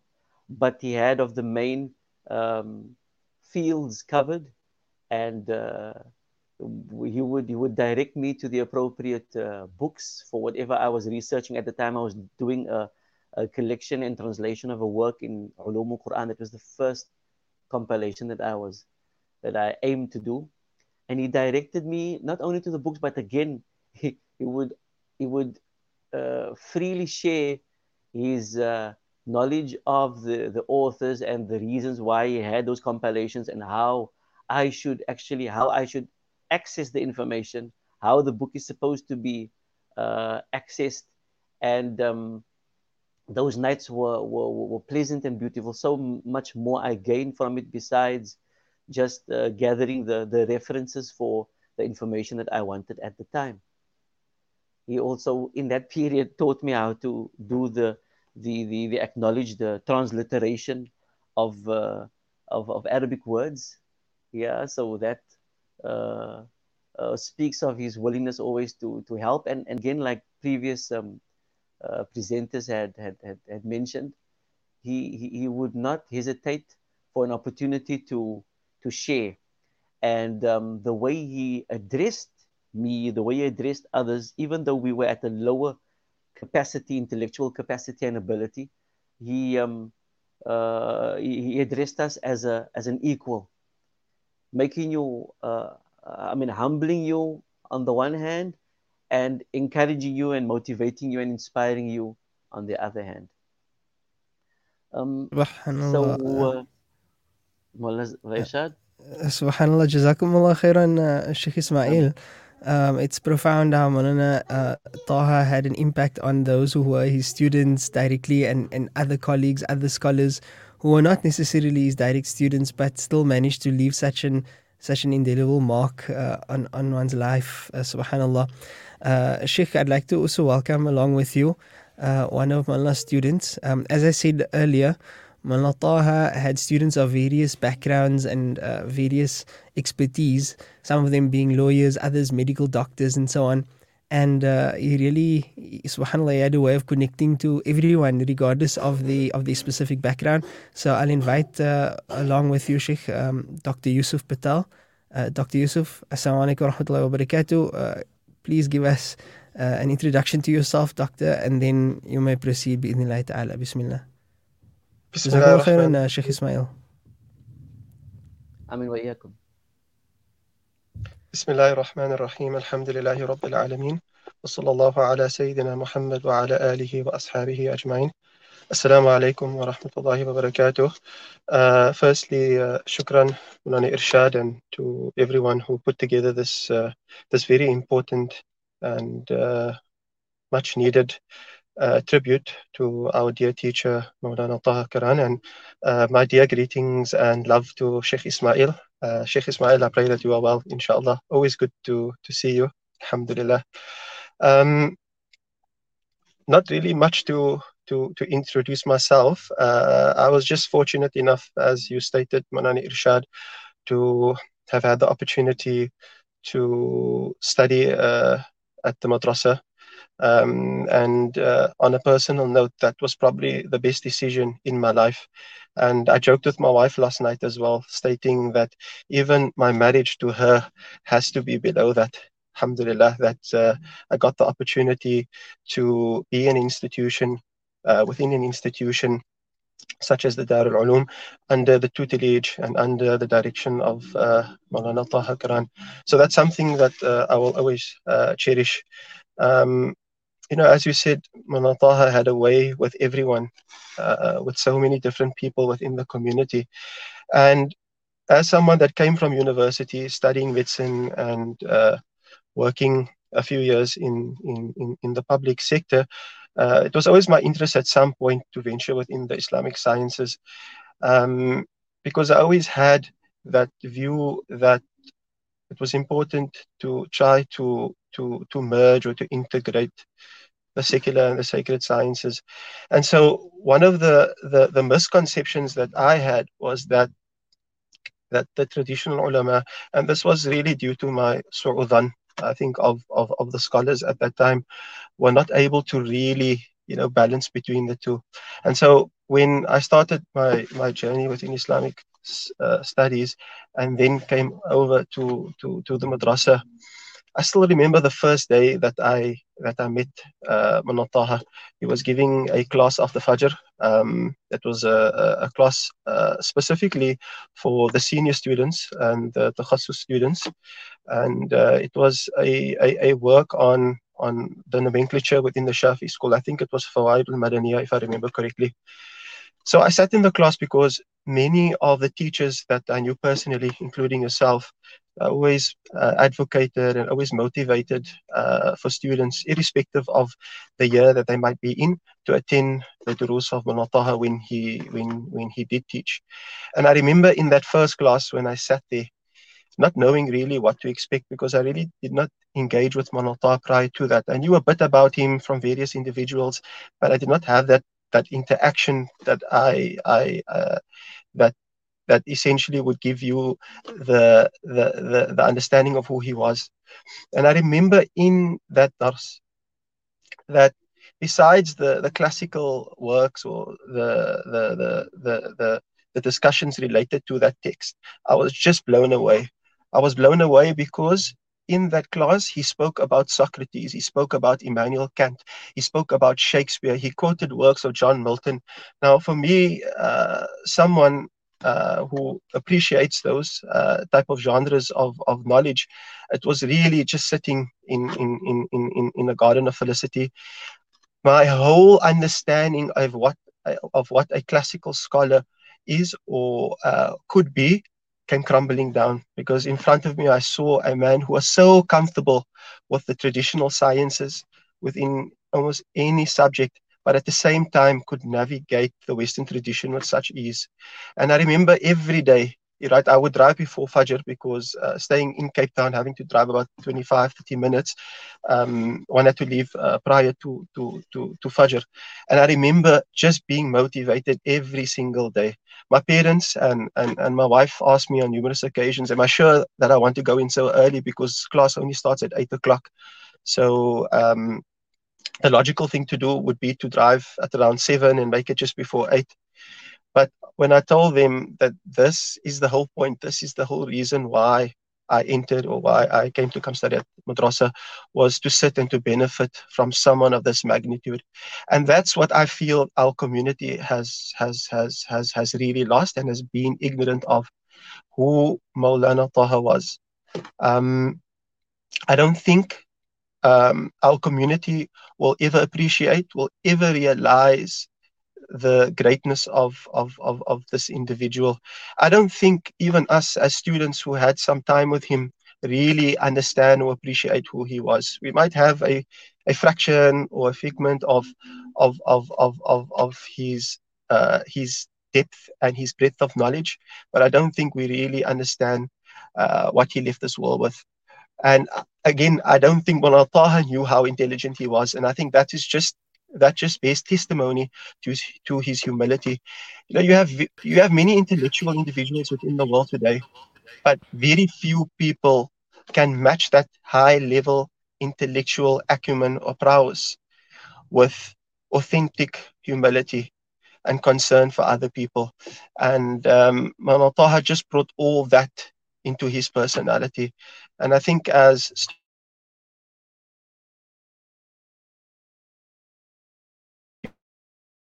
Uh, Doctor Yusuf, I think we're losing you with regard to the sound. And as okay. I love this community where the people realize that or not. And his concern was always for people. And uh, over the last over the last one and a half years, he received so much criticism, so much unnecessary criticism. But I think his fortitude and his courage and his concern for all of us, including myself and every single one that's listening to the stream, that should make us, every single night before we go sleep, make a dua for our dear teacher and our leader that has passed on. So I really just wanted to say that, as I told you, I've apparently in the hospital, I just took a few seconds to, to, to, to, to, to get out to find an area with good signal. But I just wanted our community, especially the community of Muslims that consider themselves to be professional, individuals who feel that they have studied, you know, in the academic centers uh, within the country or abroad, do not for one second think that just because you have a university degree or that you have a professional background, right, that you are superior to someone of this nature. Maulana Taha was the most simple person, right? He exuded, he exuded simplicity in the most beautiful of ways, and I think that's what his secret was. That with that simplicity was sophistication, and when you saw him, you could have easily overlooked him. If you do not know who he was, if you were at the airport, if you had to see him at Nando's, if you had to see him somewhere, you would have thought, who is this old man, or who is this, you know, middle-aged individual? Like, what can he offer me? But the moment he opened up his mouth, or he gave you a look, you felt that specialness. And I just feel again that our community has lost something so great. Um, Doctor Yusuf, if I could jump in quickly to, to replace that. So, inshallah, we ask Allah subhanahu wa ta'ala to elevate his rank and to ease the suffering and the grief of his family. For they really sacrificed so much. Uh, even us as students, we had so much time with him compared to others. But it was his family who sacrificed for that. And so I think the best of ways that we can honor uh, Maulana Taha is firstly by honoring his family, and then by honoring the projects and the various uh, things that he had and he wanted to see uh, grow and to, to Doctor Yusuf, if I could just jump in before you close.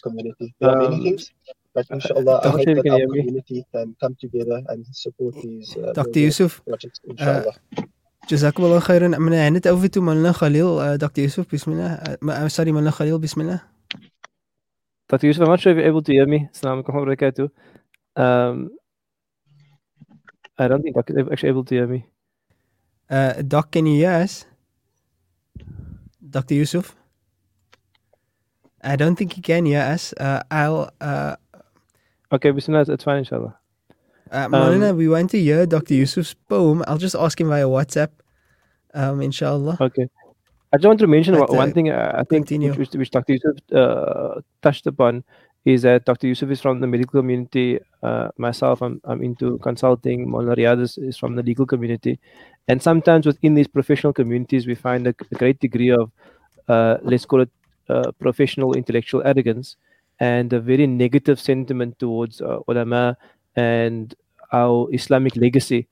And that negative sentiment is is all always based out of ignorance. It's based no. out of actually a lack of understanding of what the true legacy of Islam is.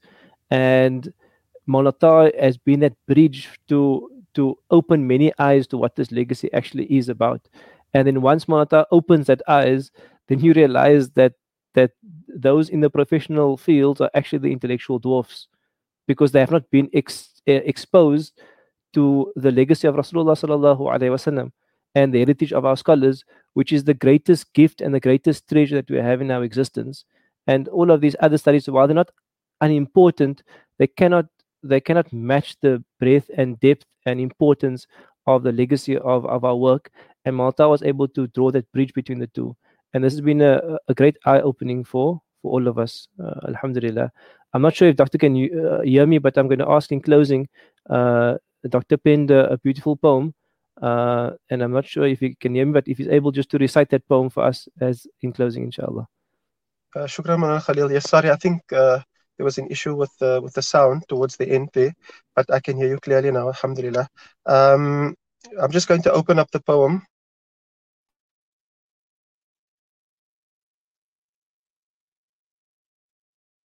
Uh, no, no, I think what's uh, happening like I is, said, yeah, you know, uh, Maulana Khalil, can you hear me and can you see me still? We can, can we hear can, you now. We can hear you. Let's try. Okay, okay, Bismillah. So, alhamdulillah, yesterday, uh, whilst reflecting on the life of Maulana Taha, um, these few these few words in the form of a poem came to me, and uh, as we all know, Maulana Taha was was an avid Uh, poet in many languages, and uh, again he inspired me uh, you know to read uh, so many works in English uh, in various fields, uh, especially within uh, English poetry. You know, Maulana Taha knew Shakespeare like the back of his hand. He could quote various various um, uh, dialogues, you know, to prove a point or to to, to consolidate a certain uh, discussion that he was having. So I wrote this poem, alhamdulillah, in honor of our dear teacher, and uh, it's titled The Perfect Inheritor, Maulana Taha Karan.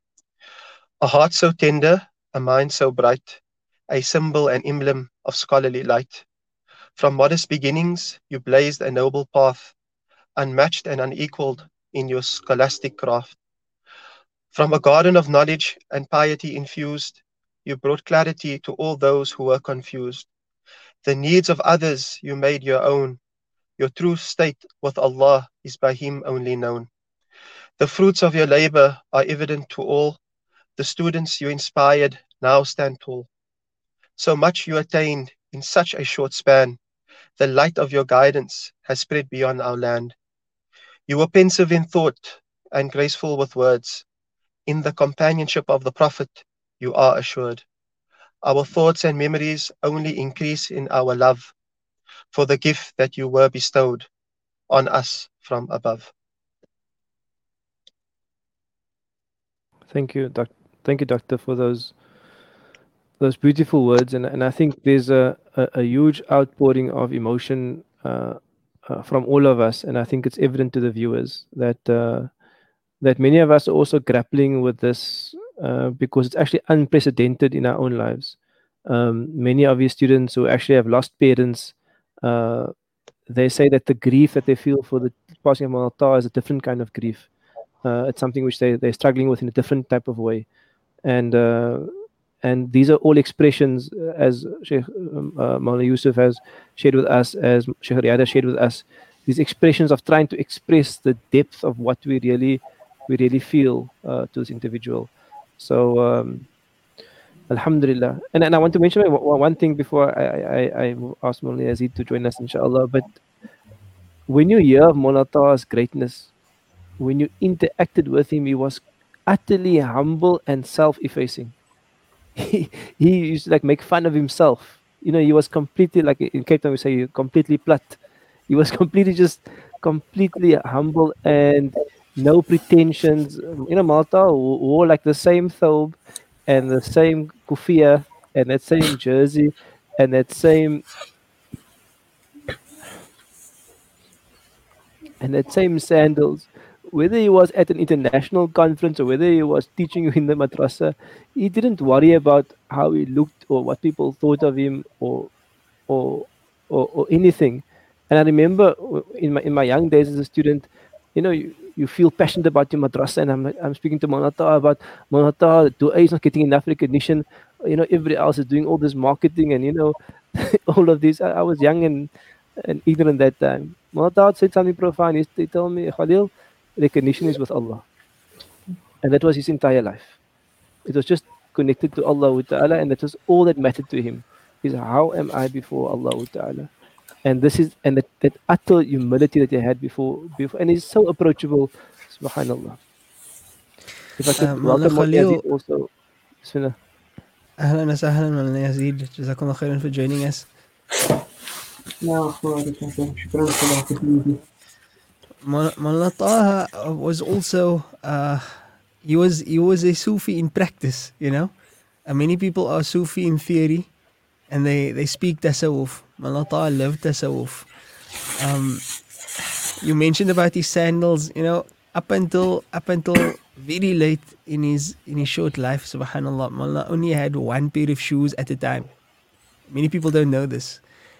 And he, he would wear that shoes until you would feel ashamed that he would wear shoes, you know, that, that are so uh, broken. And then eventually he would, he would renew his, his sandals. And uh, later on, he, he was asked by the doctor to start walking. And then he, he got a pair of tackies. And the first time we attended the dars at Saint Athens Road Masjid with Maulana, and he walked in with his black tackies and laces. And we all had a good laugh because Mullah Tah was wearing tackies. And it was Adidas tackies, you know. And subhanallah, you know, it was just ajeeb to see Maulana in a pair of tackies. And then, and then he said, you know, he only ever had one pair of shoes. And um, he got the sabbat from his father, rahimahullah ta'ala, who also used to get shoes from like second-hand, you know, shops and things like that. And then eventually, he, he, uh, it was cold one winter, and then he started wearing boots. So he had the two pairs of shoes until this this Takis incident. Zakaria, you remember that incident at Saint Athens, right? No, I remember how we were teasing one, subhanallah. And also, you know, funny thing is, then one day, you know, you were so unpretentious. You know, he was wearing the shoes, and then he went to a, a Awqaf Essay conference. Right? And uh, everybody was like all suited up there on the stage. And then you just see Maulana with his signature white thobe and his white face. And then that's those tackies. It was so. Yeah, it was amazing. Well, uh, and Maulana had his green jersey that they always wear. That, that same jersey. Yeah. We won't see that. We won't see that, that beautiful appearance. No, with that beautiful I think when, when we. um. When we uh, when we tell people how generous he was, I think people may get the wrong impression that he was wealthy. Um, yeah, he wasn't generous because he was wealthy.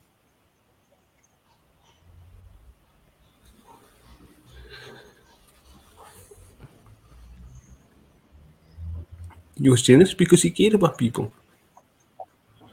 And like, you know, there's so many stories of students who would say that, you know, Mullah would drive out to them and, and, and, and you know, take them some money if he saw them not in class because he, because of their needs not being fulfilled.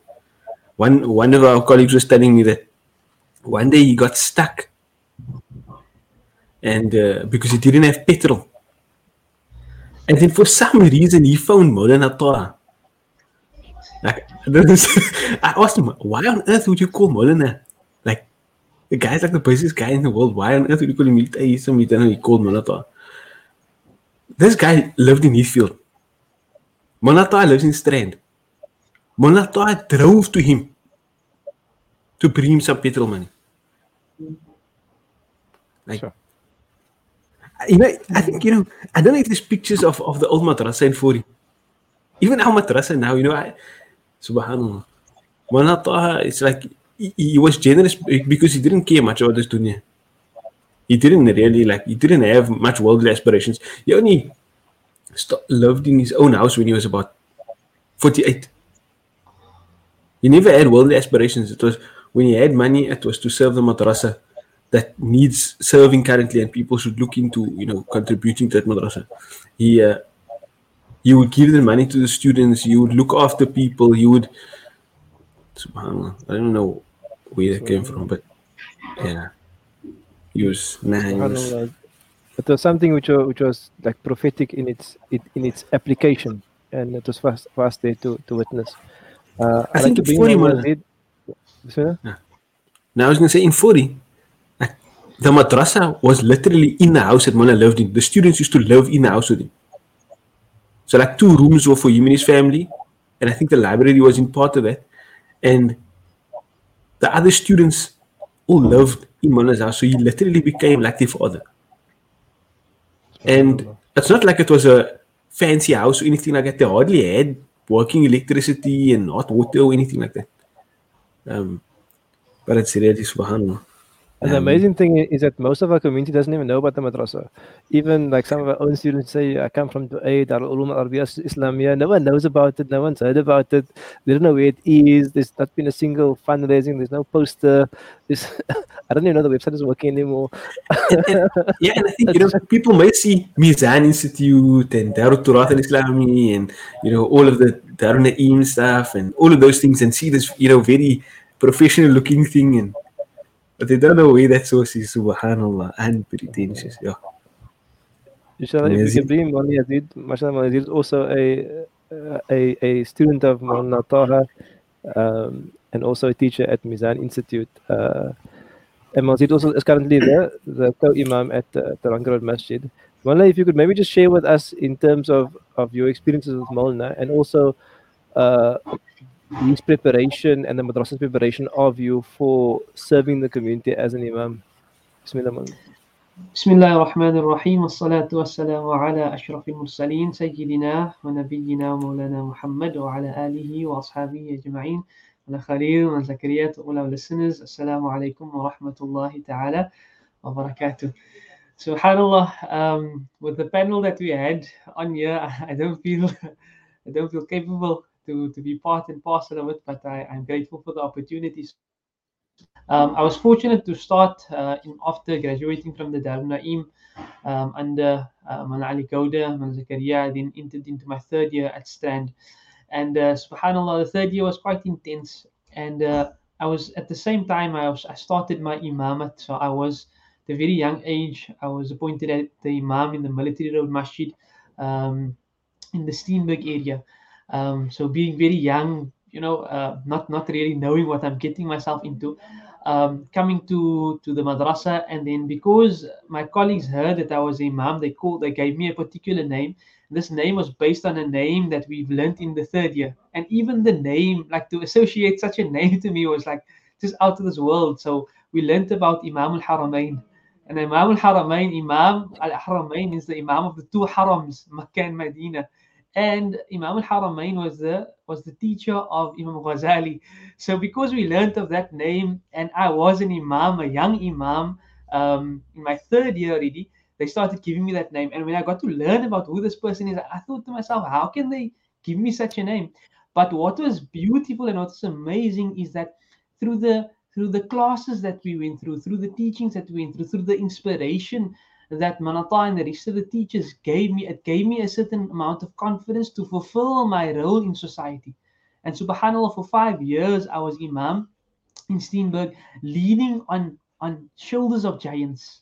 You know, we could sit into Manata's class, and other than just being blown away with, with his knowledge, there was, with even with the technical subjects, there was a huge spiritual Uh, injection that was given. And I think that was most amazing, that yes, there's so much intellectual information, but you leave this spiritually uplifted with the even with the most uh, thing that helped me and molded me and assisted me through my journey as an imam. And that to me was vital, You know, I, I, I cannot divorce the two, the fact that I was molded by giants.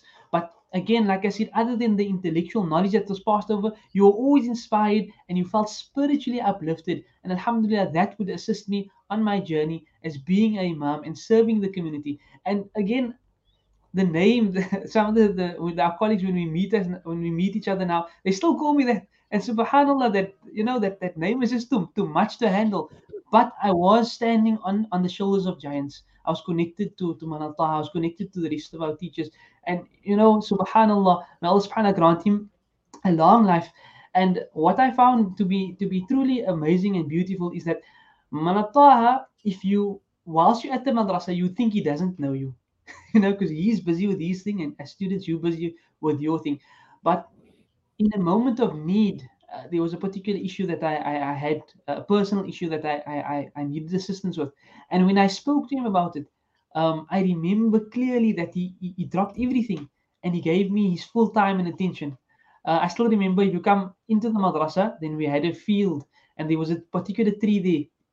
And uh, he took me outside, he walked with me and he sat me under the tree and he just gave me his full attention and time. And he spoke to me there. And I thought, subhanAllah, I thought you don't know me. And yeah, I'm like having this personal, intimate moment with Mullah Taha Karan, who, you know, you always hear about. And he was speaking to me almost like, like you know, like he knows me and he cares for me. And even beyond that, uh, the, the issue that I was going through, he never rested until the issue was sorted out, subhanAllah. So other than, than, than just molding you in a class environment, he was really concerned about your well-being. He was there as a shoulder, you know, for support. And subhanAllah, that that is one of the, the, the things that really, really assisted me on my journey uh, as a student and as an imam. But I think one of the most profound moments for me, uh, uh, thinking about Manata, is uh, when, I, when we graduated and we had a sitting with him, all the, all the graduates of, of our year. And he said something so profound, subhanAllah. And he says, you have now... graduated, you have now graduated to be a student. So I was like, you have now graduated to be a student, and with this tool you can become an alim. And I was totally shocked, I was dumbfounded. I was like, I just spent my last few years, and, I, and after matric I did Dar Naeem, then I did Hifz, then I did Uh, uh, uh, Darul uh, Uloom al-Islamiyya al-Arabiyya, and that consisted about ten years of full-time studies. And he's telling us, um, you now graduated, you now a student, use the tools, you can become an alim. And I was totally, totally blown away and I was shocked. But wallahi, I hold those words in high esteem. And I would like to share that with everyone that is going on this particular journey. That, you know, once you attained the, a certain amount of knowledge and you've attained a certain amount of tools, now's the opportunity to grow. And that was the thing that I will hold with me, that my teacher, Manal Taha Karan, and may Allah grant him the highest place in Jannah, now after handing me the tools, now he wants me to grow. Now he wants me to, to develop myself. Now he wants me to become something. And as students, we need to continue this journey. We need to continue growing. And I think, you know, instead of thinking that you're coming out and you're a graduate and you're someone, it, it actually brings you back down to earth. And this is who he was. The most humble of people, and it gives you that humility to continue this journey and continue serving. And one of the the, the things that that was really uh, that came through from Manal Taha is that no matter how much of this knowledge that he's passing over to you, there was always this feeling that you have to act. You cannot sit with the knowledge. You have to do, you have to serve, you have to teach, you have to do something. And to a large degree, you can see this within all the students. And I think this is really his legacy. We there are so much there's so much work being done by his students, alhamdulillah. May Allah subhanahu wa ta'ala accept all of them. May Allah subhanahu wa ta'ala accept Amen. all of them and use them. And you know, there, there was a there was a, a small um meme that was that was uh, put out now of, of two of Manal Taha's uh, uh, uh, statements that he that he left with us, and it and it basically said that um and I just want to, to read it quickly, inshallah. Okay. And it says that, uh, Manat, this is put on, on a meme to Manal Taha's messages. Tell the boys, I say, no teacher can be prouder of his students than I am of my boys. I just want them to know how much I appreciate everything they do. And, and when reading that, I, I really thought, uh, am I part of this statement? Because, you know, the, the legacy that Manata has left behind, and and and he's proud of, of me as one of his students. You know, is it is it is it real? Can it really be? And and you you you grappling with this. But if these are the words of Manata, then you know, we we place we ask Allah for contentment with that reality, inshallah. And and one of the things and I found to be truly amazing is that um, alhamdulillah, I'm currently at the at the Tarangarod Masjid now, and we're doing some classes there, and so we have posters and so on. And then you put it as your status, and then you would see Manata is looking at your status, and you feel a bit nervous, but you kind of feel that that care. Manata is so busy, but he's actually looking at your status to see, you know, are you still on the right path? What are you doing? Is everything okay? And then the example that I gave earlier in terms of Manataha um, being there to to to assist me through that difficulty, not not too long ago. Again, I think it was like in the middle of the night that happening, and I sent him a message. And literally in the middle of the night, he phoned me, and he was concerned. And again, he never left until this this this issue was was was was complete. And this was Manataha.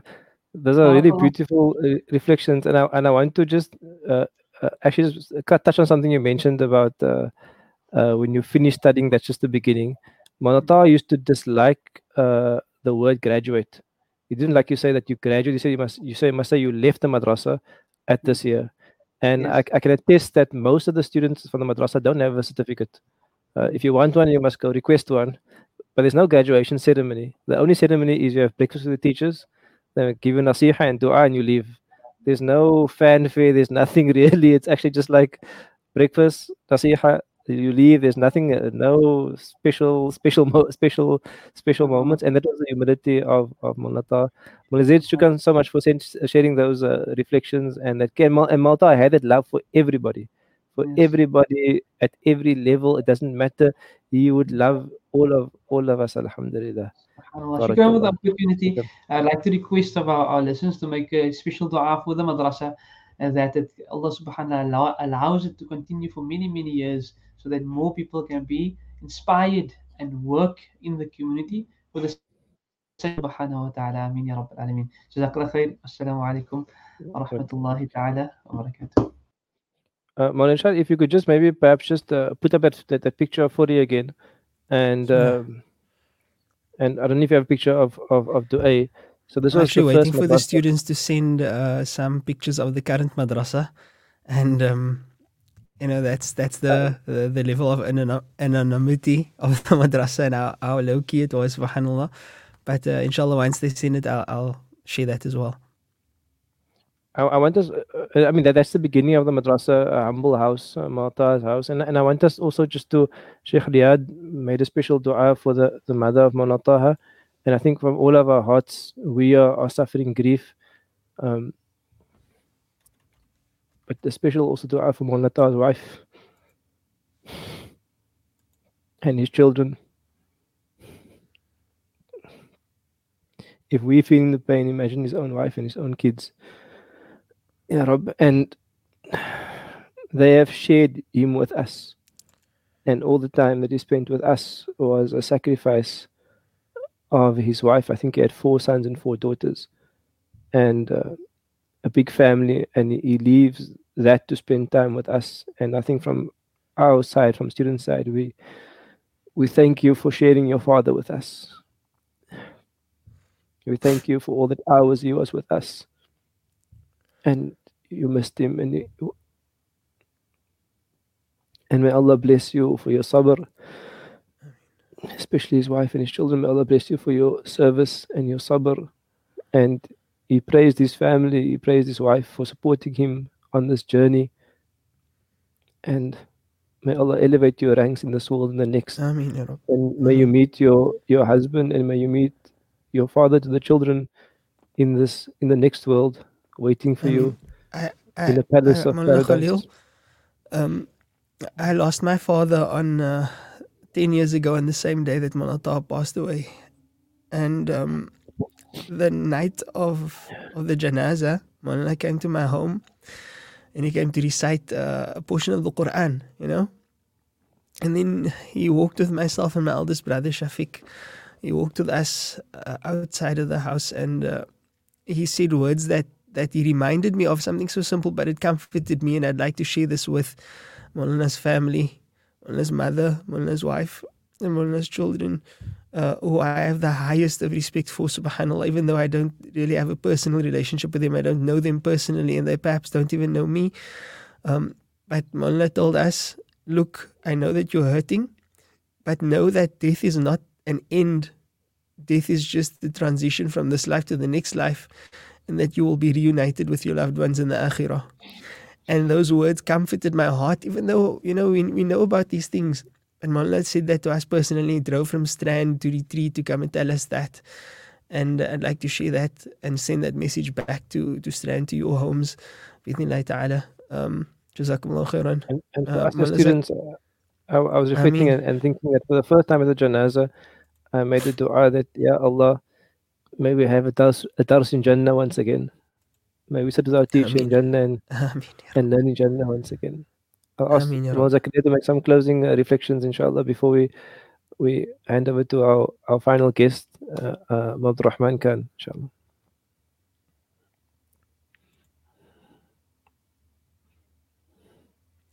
Zakaria, you are on mute. Subhanallah. Um,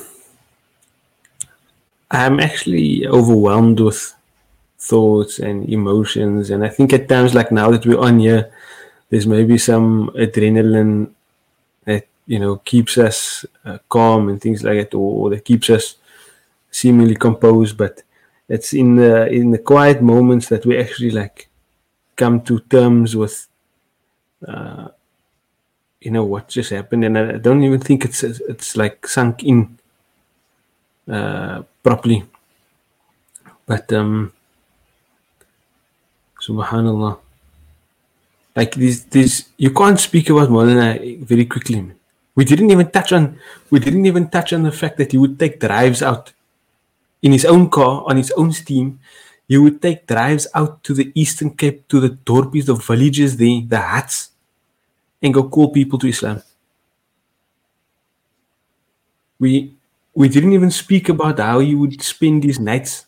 I mean, subhanallah, Maulana would message me three o'clock at night with a fig masala. Like I'm sitting lying next to my wife, like it's three o'clock at night. And you know, Maulana has that, oh, you have to three o'clock, Maulana send you something. And he probably saw that you read this thing. So you have to now come up with a, a response. And then Maulana responds to that. And you know, how you spend these nights for the Ummah. Uh, to continue this legacy of Rasulullah sallallahu alaihi wasallam. We didn't speak about, uh, you know, okay, we spoke a little bit about this jovial nature, but we just, yeah, subhanAllah, there's so much more. There's, there's so much more, and, I, and uh, yeah, subhanAllah. subhanAllah. Inshallah, I, I, I pray that we have many more of these programs and, and many more different guests, because there's so much, this is our experience, and there's so many, many, many more experiences to be shared. And this is a person that is worth getting to know. He's the person, person in our times that is worth learning about, because he's an inspiration uh, to us, alhamdulillah. In the picture, Maulana Irshad put that madrasa that Maulana Zakaria, the forty was the first one, this was the second one. This is effectively a, like a big farm warehouse that was converted into a madrasa. um, alhamdulillah, comfortable, no, no issues, but com- very basic. Very, very, very basic. Just partitions inside there. Uh, sometimes the water would stop for a few days because there's no council water, there's only a borehole. Uh, so lots of memories there. And um, I think before I, I, I, I ask Maulana Abdul Rahman to join us, I, I want to maybe end with Maulana. One of Maulana's projects Maulana Zakaria is mentioning here is that Maulana's, one of his biggest, biggest dreams was to, to build the new madrasa and to see that madrasa flourish. And his janazah, this is actually within the, the old madrasa, the, the current madrasa. His janazah was actually on an open field where a new plot has been bought to establish a new madrasa, uh, and the plans have just been uh, have been approved. And Maulana shared with us in his final meeting he was overjoyed now because the engineering cost had been had been paid, and he was on the verge of building this new madrasa. And his vision was an institute of higher learning for the entire world, that this would be a source of higher learning for the entire world, a source of guidance for the entire world, that ulama would be produced in this in this in this new madrasa. And uh, it's upon us as a community uh, to support this legacy, because this legacy lives within the hearts of people, and if we don't support it, we're not going to nourish those hearts. So my dua is that collectively we are able to carry on this legacy, inshaAllah ta'ala. Alhamdulillah. Zakaria, thank you for joining uh, us. Alhamdulillah. Khalil, uh, I just, I'd like to state um, that Maulana Taha's wish and his dream was the establishment of the new madrasa, and he was very excited about it. That's the main topic of discussion uh, that he had with us um, in his final, uh, subhanallah, that meeting with us, Ya Rab. Um, that curtain call meeting, you know. Uh, Maulana Taha wanted that the madrasa uh, was to flourish and that we be part of that. And uh, I'd like for the viewers uh, today to to share that with us, you know, share that passion with us as his students. If if you've taken benefit from Maulana Taha's legacy through any of his students or from him directly, then uh, we, we humbly appeal to you today, even though that's not the purpose of this program. Uh, but we appeal to you to be part of that legacy and contribute generously towards the madrasa. Um, people are going to ask now, how can they do so? And I wasn't prepared for this actually. So uh, in the background, I'll get the, the details. Uh, if Doctor Yusuf Arif is uh, watching this, if you could kindly share those details with us, min fadlikum, and I'll share, uh, share, I'll share it on the screen. This is a picture of the uh, the grounds where the janazah took place, while the janazah is uh, taking place. And inshallah, may the madrasa stand there in a few years' time. Uh, Ameen Ya Rabbil Alameen. Yeah. Anybody who would love I mean, to know how if, to get if, involved. If, if I could just say also is that, is that also on a broader level, I think um, Maulana Taha's legacy is also the legacy of knowledge within our community. And our, so, and our appeal is to support all the institutes, uh, all of them. Absolutely. The madrasas, the hifz schools, the, the universities, the all of the Islamic schools. Just we have to invest as a community. Uh, uh, Maulana Taha never liked uh, public fundraising, and uh, yeah, uh, absolutely. He, he, he, he's going to scold you in the year after. He's going to scold you in the year oh, after well, for, yes. uh, for even making those making uh, making that, that statement. But but uh, I, I think You're just right. a, a broad appeal to the community uh, uh, to support Islamic movements, institutes, development of scholars, because this will see our community through, inshaAllah ta'ala. No. Okay. Is Maulana Rahman with us? Now you got me panicking, thinking that, oh yeah, Allah, what did I just do? I'm gonna, I'm gonna get that WhatsApp call. uh, yes, you may introduce Maulana Abdul Rahman, inshallah. Bismillah.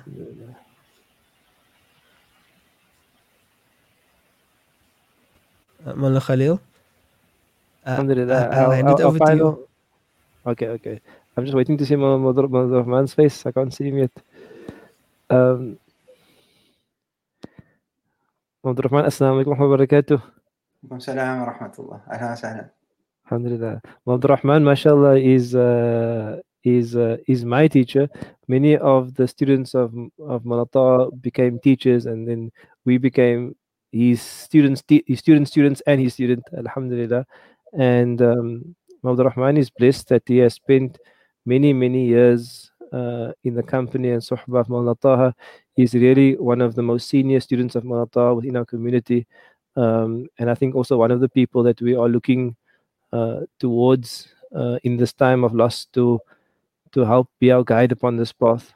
And um, uh, I know Maulana Abdul Rahman has a special place in the heart of Maulana Taha, being with him and reared with him for, for so many years. And we asked Maulana just to to join us and to, to bless us with the, the final segment of this program, um, to share a few words about Maulana Taha. And we thought it would be fitting maybe perhaps to read the last hadith and sharh of his last work, Fleeing from Fate, with a dua that our Ustad, our Mudir, is going to receive the rewards, rewards as contained within that, inshaAllah ta'ala. Maulana Rahman, faydfadl mashkura. Bismillahir Rahmanir Rahim. Alhamdulillah Rabbil Alameen wa sallallahu ala Sayyidina Muhammad wa ala alihi wa sahbihi ajma'in. All praise belongs to Allah subhanahu wa ta'ala, and the choicest of blessings and salutations upon our Master Sayyidina Muhammad sallallahu alayhi wa sallam. Um, while I'm very honored to be part of this program today, um, and I do commend uh, whoever was involved in putting the program together, uh, Maulana Khalil and Maulana Irshad and the Mizan Institute and Isnad, and I don't know who else. May Allah reward all of them greatly and all who participated. I do, however, feel that there are so many people more worthy of speaking about Maulana Taha, speaking about his life, speaking about his methodology. Um, Maulana Taha, of course, his very early students, I don't even know them. Um, that group of students that used to call him Haji, you know, those early students, I'm sure there's so much we could hear from them regarding Maulana. And then uh, also, of course, uh, the very first group of graduates from our madrasa, uh, Maulana Yasin Abbas, and Maulana Tawfiq Ma'aroof, and Maulana Anwar Humbles, and I, I'm worried now that I'm starting to mention names because I might miss out a few names. And after them, there was just a two-man class, Maulana Hussein and I think Ibrahim, Maulana Ibrahim. And then it was the class of my uh, dear cousin, Maulana Shabir Khalan, and Maulana Abu Bakr Shaibu, and I know Maulana Ilyas was in that class, or the class after that, but he always had debates with that class.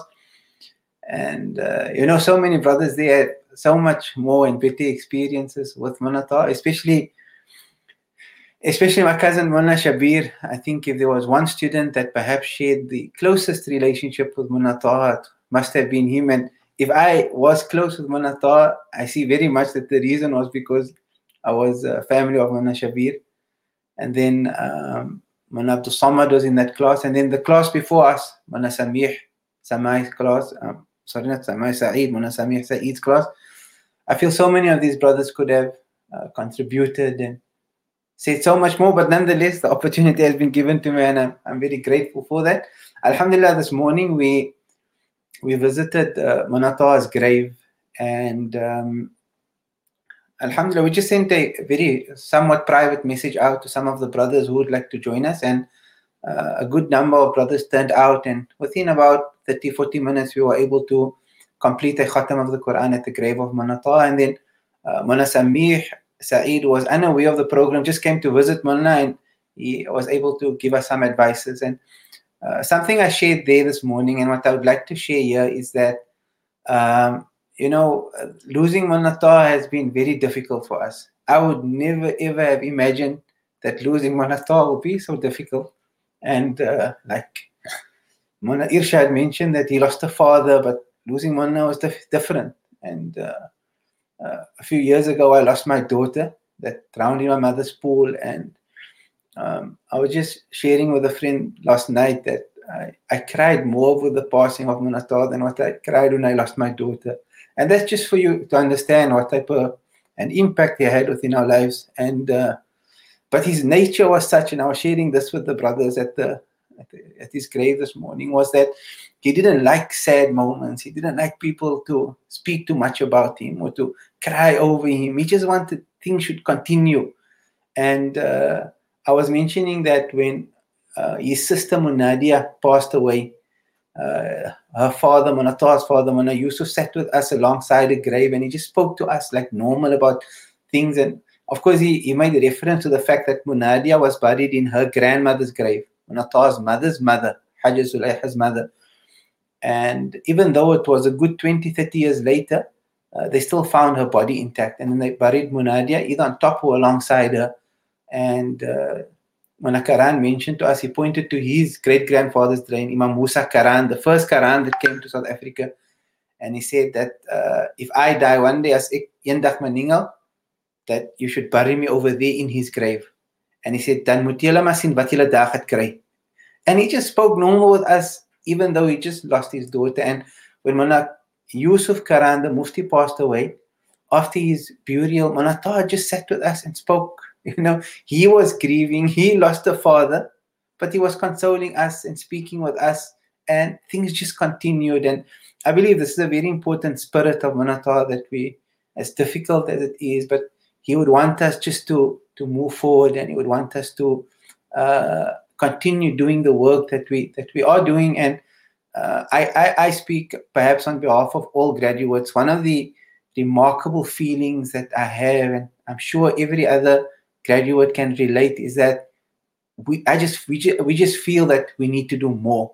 So if you saw good things coming from uh, the different academies and institutions, expect to see expect to see more, because there's a greater responsibility on our shoulders now. Um, I was supposed to speak about um, I was supposed to speak about uh, I think you know it's basically about Manatha and his Hadith studies, and uh, I don't know what there is to share right now, because everything about Manatha was on a very on a different level, right? And uh, I think sometimes, even though Manatha did conduct public programs, I, I felt sometimes that it was difficult for him to actually bring himself down onto a public level, with the greatest of respect to the public. I mean, I'm not trying to uh, draw distinctions between scholars and the public over here, but when Riyad Saluji that was on uh, that was on earlier, he, he, he said once that they visited a school in Dur- in Durban with Manatha, and he was talking to primary school students. And as much as he tried to come down to speak on the level of primary school children, Mawlana Riyad said the lecture was suitable for university students. It was just so uh, amazing in, in that way. And therefore, what I really can share about Manatha and Hadith, it may it may not be something that is uh, necessarily uh, palatable to, to, to, to many. But to give you a broad impression about what I have of of Manatha and Hadith, is that Mana always made the point that one of the remarkable things about Imam Shafi'i rahimahullah ta'ala was that uh, Imam Shafi'i created this marriage between fiqh and hadith. There were two major schools in the world, the Madrasat Ahlul Hadith, which was the Jaziratul Arab, the Arabian Peninsula, Hijaz rather, Makkah and Medina, and there was the Madrasa of Ahlul Iraq in uh, The, the, the, the, the school of Makkah and Medina was predominantly that of Imam Malik rahimahullah, uh, and eventually Imam Ahmad as well as Imam Shafi. But the school of Iraq was the Hanafi school. Now, in Iraq, they didn't have access to as many hadith as they as the scholars of the Hijaz, Makkah and Medina had. So they were forced to rely on opinion and thought and qiyas much more than the scholars of, of Makkah and Medina. And what this resulted in was that uh, opinion and fiqh was almost developing uh, independent from hadith. Imam Shafi'i took the brilliance of Imam Abu Hanifa and the system of his fiqh, and was able to create that marriage between these two schools, the madrasa of fiqh and the madrasa of hadith, and he brought them together, and thus he created this marriage. After Imam Shafi'i rahimahullah ta'ala, of course, fiqh started developing by itself, while hadith developed by itself, and the two began drifting apart until Uh, Al-Imam Al-Bayhaqi rahimahullah ta'ala appeared and brought them back together again. And after him they drifted until Imam Nawawi came and brought them back together again. And if there was a person that really emphasized this marriage, and perhaps uh, within our, for sure within the Western world, there is a scholar that recreated this marriage between hadith and fiqh, and that in a nutshell would be uh, the, the, the efforts of, of, of the great personality that we speak of, Manatha Karan. I've seen things from Maulana that is just doesn't doesn't doesn't sometimes add up. If you were to go to um, Manatha's library in the Strand and you pick up, for example, the Mu'jam Saghir of Imam Tabarani, uh, you'll find in a whole lot of footnotes on the different hadith narrators within the Mu'jam Saghir of Imam Tabarani.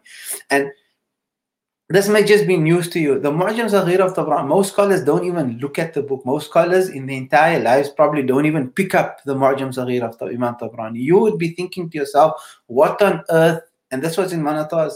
This is while he was studying in Cairo, right? This is what he was doing in Cairo, right? What were you doing reading the Mu'jam Saghir of Tabarani? And then over and above that, you have notes on so many of the hadith narrators, whether they were reliable or not, right? And that, that legacy is there. You can go see it for yourself.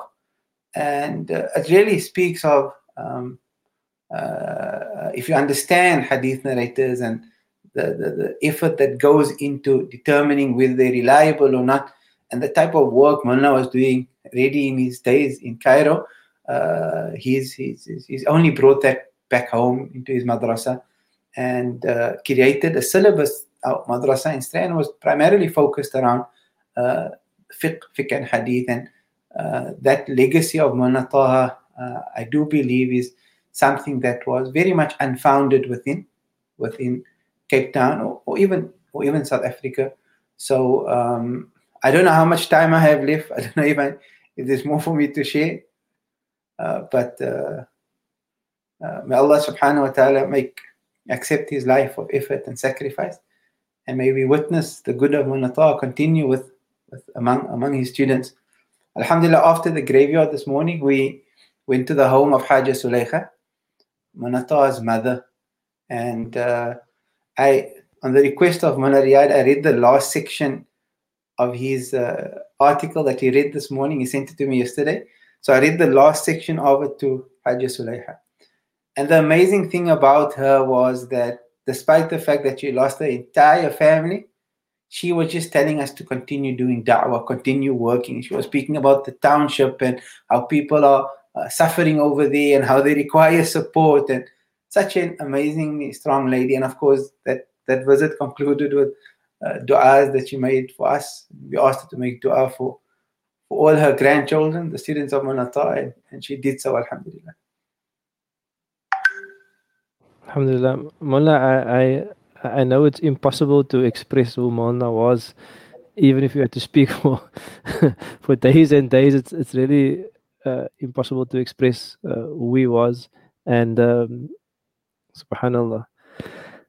I think his, his memory lives on in the hearts of those who met him, and uh, those who spend time with him, and uh, I think there's a special bond now between those who, who spend time with him just because of of that memory and that vision and that picture of his gatherings. Uh, alhamdulillah. Mawlana, if I could maybe ask you if you would honor us with um, uh, maybe a, a final reflection, and then if we could put up the last chapter of his book, because that was his last published work, and um, uh, if you could, we could basically hear his voice through you. Uh, you could read that uh, that that and uh, end with the final dua, inshallah ta'ala. We would appreciate that, Mawlana. Bismillah. I'll share reflection and I'll read the hadith, and someone else can conclude the dua, inshallah. Uh, I think persons that I really, I don't know if I mentioned them previously, but uh, uh, be persons that deserve mentioning, that were very good friends of Mawlana Taha and supported him from his very early days of doing da'wah when returning to our community, is uh, number one, uh, his neighbor that was with him for so many years and our classmate, uh, Professor Noor Ali. Um, and he is someone, if you really want to know things of Mawlana Taha, he's going to share things with you that probably his wife doesn't know. And uh, another person is uh, Uncle Ismail Muhammad um, uh, from, from the Athlone area. Now, these two are, from, from what I know, of the best friends that Mawlana Taha had, and uh, perhaps among them would be my cousin that I mentioned earlier. And uh, it would have, would have really been nice to to hear some anecdotes from these personalities that knew Mawlana Taha on a, on a very personal level. Also, other persons that knew him was the, the his uh, his own alumni of Mia's Farm, or Cape Town alumni of Mia's Farm. Uh, persons that uh, Mawlana sort of reconnected with them over the past five years or so, and Mawlana Taha really, really enjoyed the company.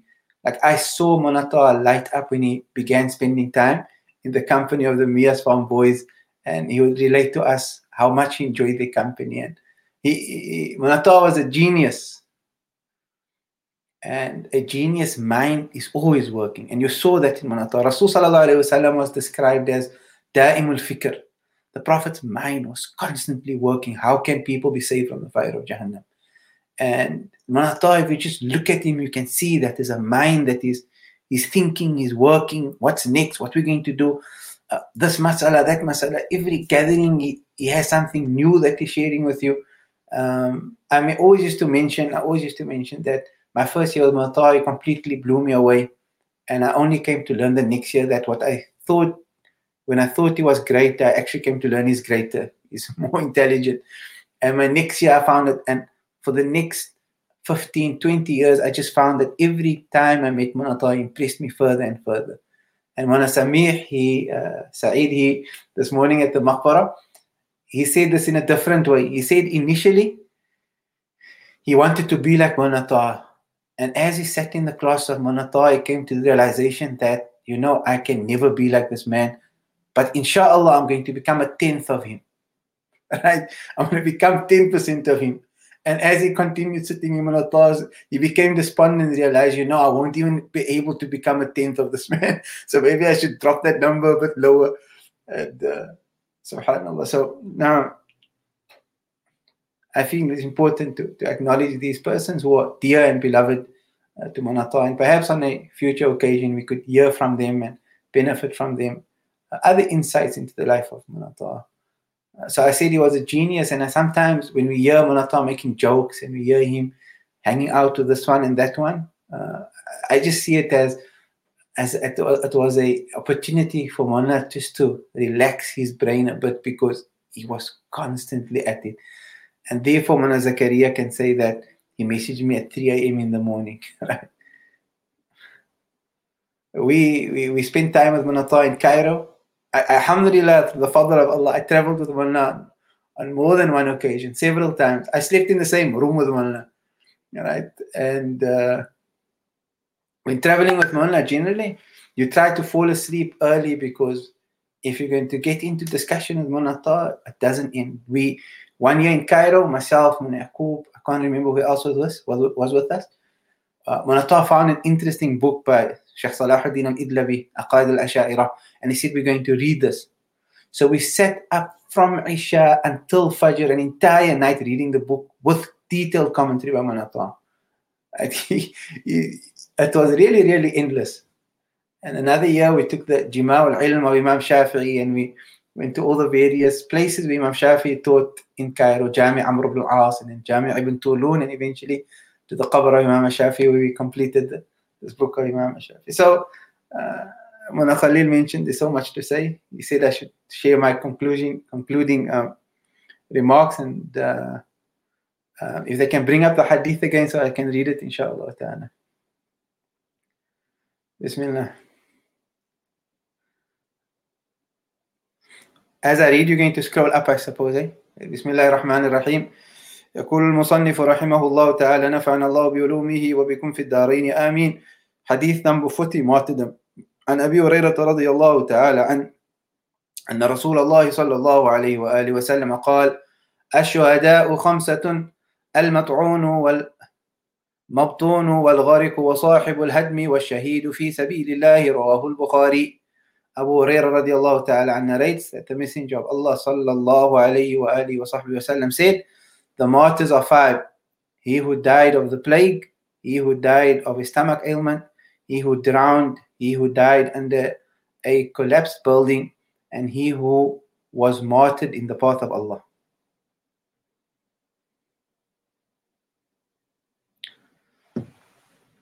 No matter what vicissitudes the paths of our lives may follow, the inescapable exit point for every life is death, the final curtain.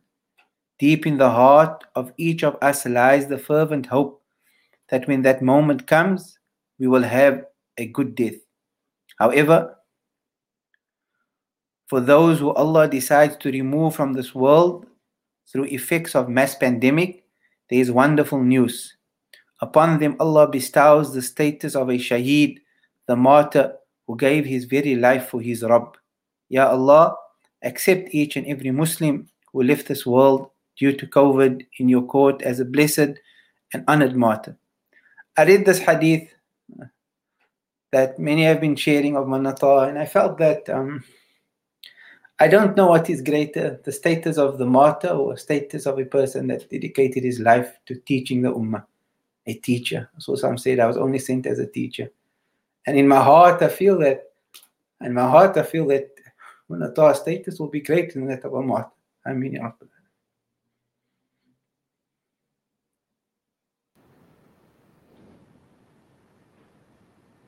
I mean.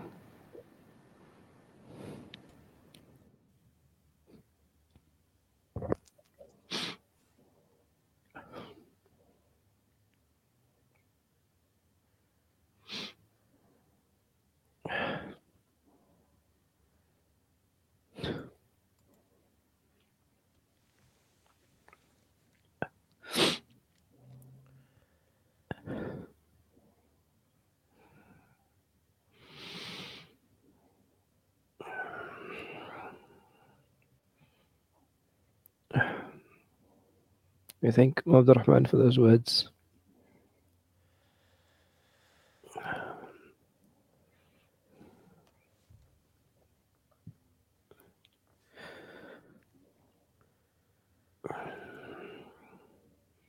May Allah elevate him to the highest levels in paradise with our Habib Muhammad sallallahu alayhi wa sallam. May, may we be reunited with those that we love in the year after, even if we're not worthy. May Allah, through his, through our association with these beautiful lives, enter us all into paradise.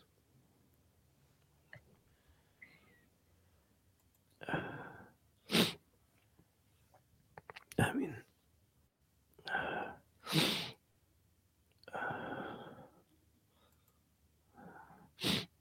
if there's perhaps one of our senior ulama wants to make the final dua, inshallah, before we close the gathering, uh, you can just message Bil Irshad and then uh, just grace us with the final dua, inshallah ta'ala. I think we thank everybody for joining us and uh, allowing us also to debrief and to speak about Muwatta, because we are all in deep, deep grief and we're trying to maintain our composure, and it's enormously difficult for all of us. And we thank you for listening to us, sharing our stories and our experiences. And there are so many more, as Mullah Abdul Rahman mentioned, and so many others who have had different relationships, deeper relationships, longer relationships, uh, who have experienced different aspects of beauty of this incredible individual. And we do look forward to hearing from all of them, inshallah ta'ala.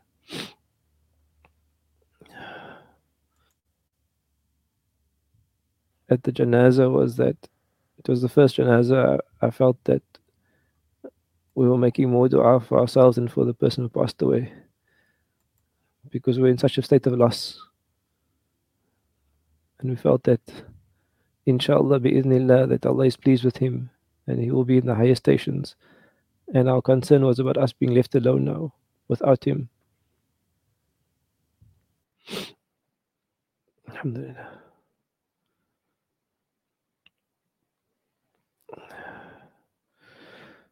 I don't know if Mullah Zakaria wants to make the final dua, inshallah ta'ala.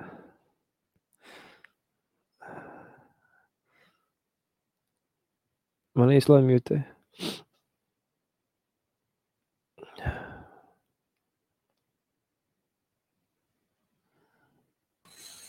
I'm not going to make the um, uh, closing dua, Mullah.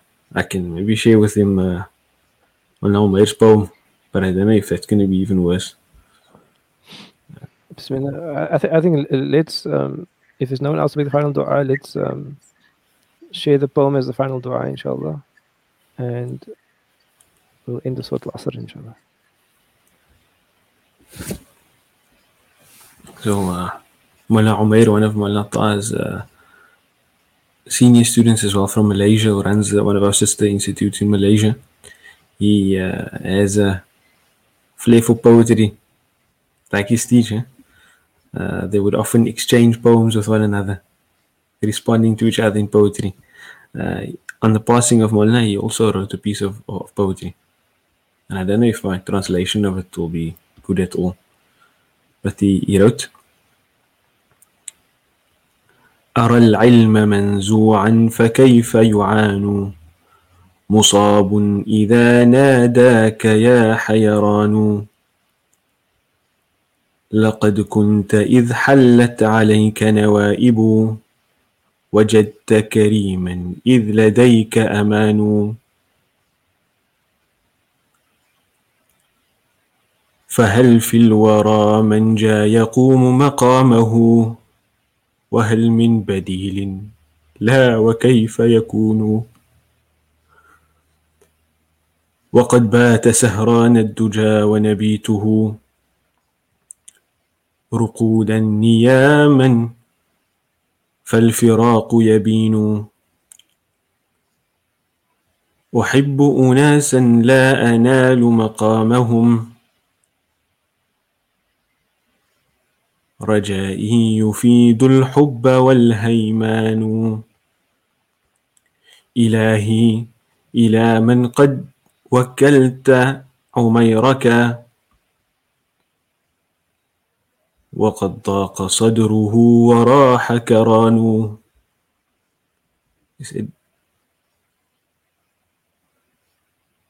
I've, I see that knowledge has been removed from us. So how can the person afflicted be helped when he calls out, "Oh, my state of loss! Oh, my uh, my state of despair!"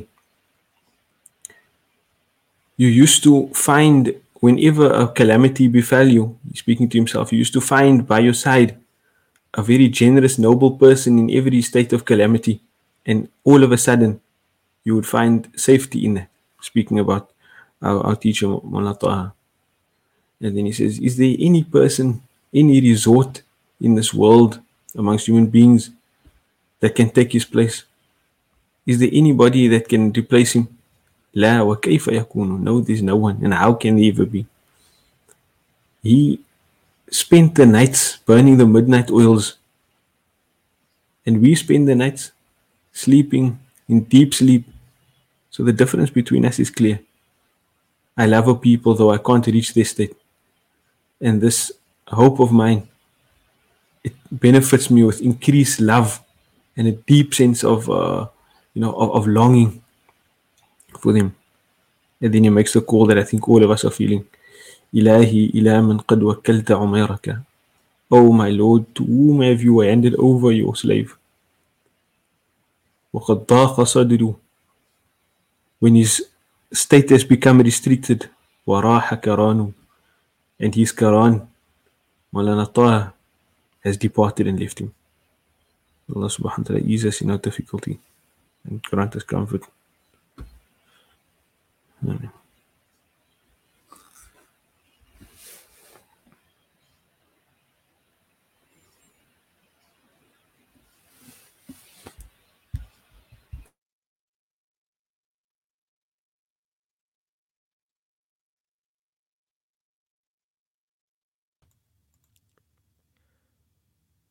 Mullah Khalil, uh, we, we, we can't hear you, Mullah.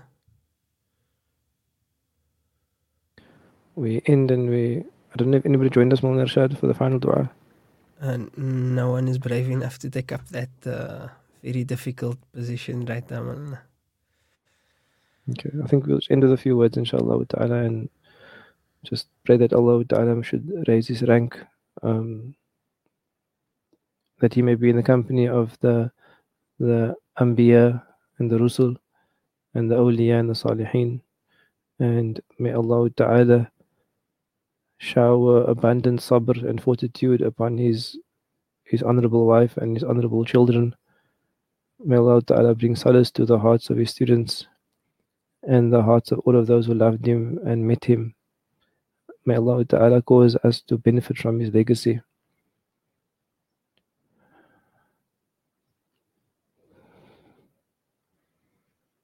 May Allah Ta'ala guide us without him.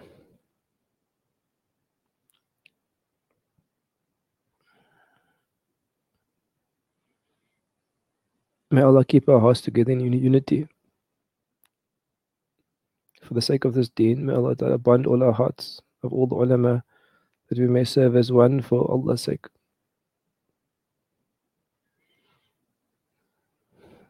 May Allah Ta'ala bless all the institutes, all the masajid. May Allah raise their actions, elevate their actions, accept all the actions. May Allah to make, make our community a community of students of deen, that every single soul is going to seek knowledge and seek truth and seek illumination. May Allah Ta'ala forgive us for all our shortcomings.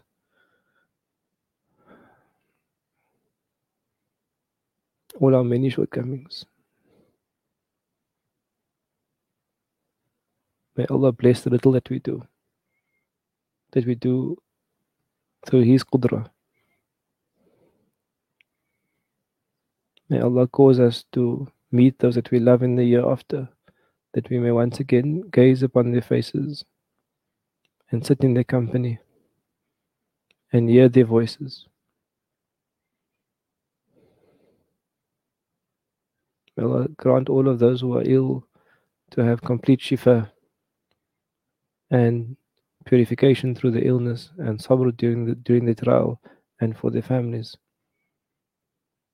May Allah Ta'ala elevate the struggle of all of those who are oppressed in all the corners of the world. May Allah Ta'ala bring them freedom. May Allah Ta'ala remove the oppressors. May Allah Ta'ala deliver justice. May Allah Ta'ala deliver peace to all of those who are oppressed, Ya Allah.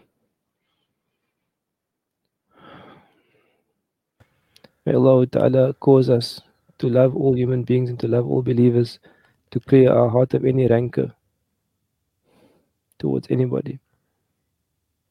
May Allah Ta'ala bless us with true humility before Him.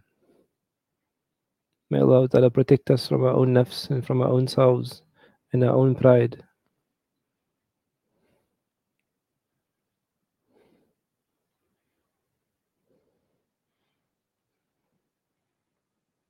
Sallallahu ala Sayyidina Muhammadin wa ala alihi wa sahbihi barik wa sallim. May Allah bless and protect all the viewers. And uh, I see my beloved Mawlana Salim Pek is here, and I'm going to ask him to end with the Arabic dua, inshallah ta'ala, and with that we'll end the program, inshallah. Bismillah ar-Rahman ar-Rahim. Allahumma ya awwal al-awwalin wa ya akhir al-akhirin wa ya dhal quwwat al-matin wa ya rahim al-masakin wa ya arham ar-rahimin. اللهم صل وسلم على سيدنا محمد الفاتح لما أغلق والخاتم لما سبق ناصر الحق بالحق والهادي إلى صراطك المستقيم وعلى آله حق قدره ومقداره العظيم اللهم اغفر لهم وارحمهم وسكنهم في الجنة وتجاوز عن سيئاتهم واحشرهم مع النبيين والصديقين والشهداء والصالحين وحسن أولئك رفيقا ذلك الفضل من الله وكفى بالله عليما اللهم اجعلنا هادين مهتدين غير الضالين ولا مضلين حربا لأعدائك وسلما لأوليائك نحب نحب بحبك الناس ونعادي بعداوتك من خالف أمرك وعصاك اللهم تقبل منا القليل وسامحنا بالكثير ولا تؤاخذنا بالتقصير يا نعم المولى ويا نعم النصير اللهم اغفر لنا ولوالدينا ولأساتذتنا وارحمهم كما ربونا صغارا اللهم ربنا هب لنا من أزواجنا وذرياتنا وطلابنا قرة أعين وجعلنا للمتقين إماما وصلى الله على سيدنا محمد وعلى آله وصحبه أجمعين وسلام على المرسلين والحمد لله رب العالمين اللهم تقبل منا بسر سورة الفاتحة بسم الله بسم الله الرحمن الرحيم الحمد لله رب العالمين الرحمن الرحيم مالك يوم الدين إياك نعبد وإياك نستعين اهدنا الصراط المستقيم صراط الذين أنعمت عليهم غير المغضوب عليهم ولا الضالين آمين جزاكم الله خيرا مولانا سالم and جزاكم الله خيرا beautiful program brothers may Allah Ta'ala accept and uh, as I wrote in the comments may Allah Ta'ala fill the hole in our hearts Allah it's uh, indeed a uh, void but may Allah Subhanahu wa Ta'ala fill that hole with His divine nur, with His divine contentment. Amen. And may Allah Ta'ala fill it with every single thing that our beloved teacher wished for us. And may Amen. We continue striving in the legacy of Rasulullah Sallallahu Alaihi Wasallam.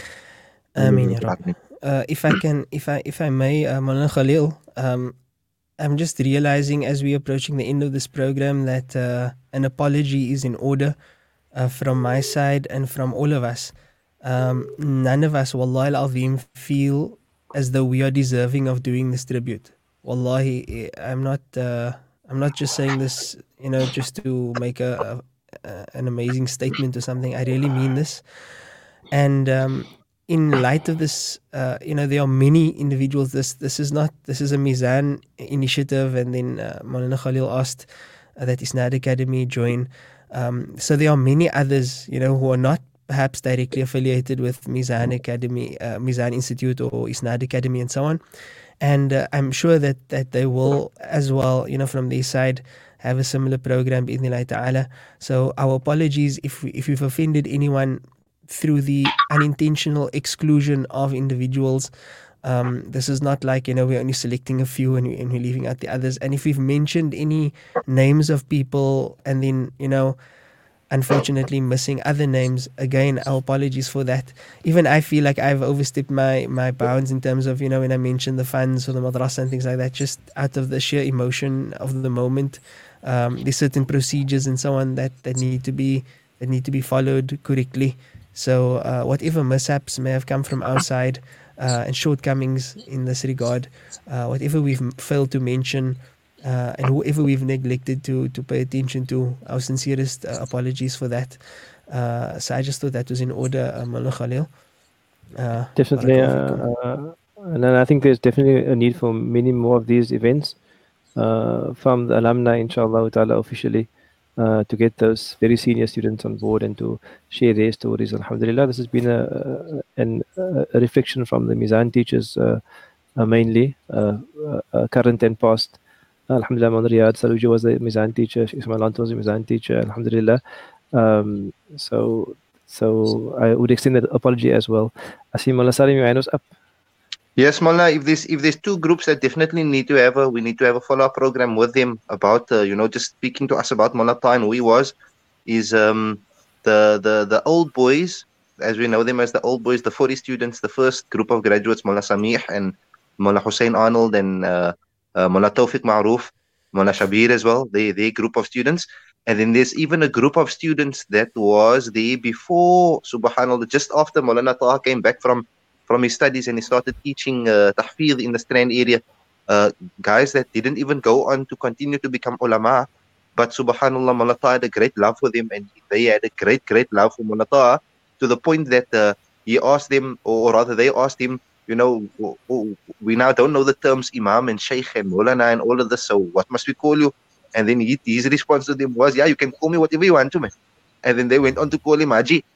So this very, very special group of students that came even before Du'a was standing, uh, those are definitely a, a few of the Strand locals that we need to try to get on board and to, you know, hear some jewels that they have to share with us about Mullah Taha. Ameen. I mean, and I'm sure uh, Islam Academy, inshallah, will host that uh, uh, at some point, inshallah. It will be our pleasure, um, inshallah. It will be our Amen. pleasure, subhanallah. Barakallah. Um, Mullah Zakaria, did you manage to make contact uh, with Mullah Samih? I did, but uh, Mullah Samih, he said that we had uh, Mullah Salim to make the dua, so he said it was a, a good ending. In it.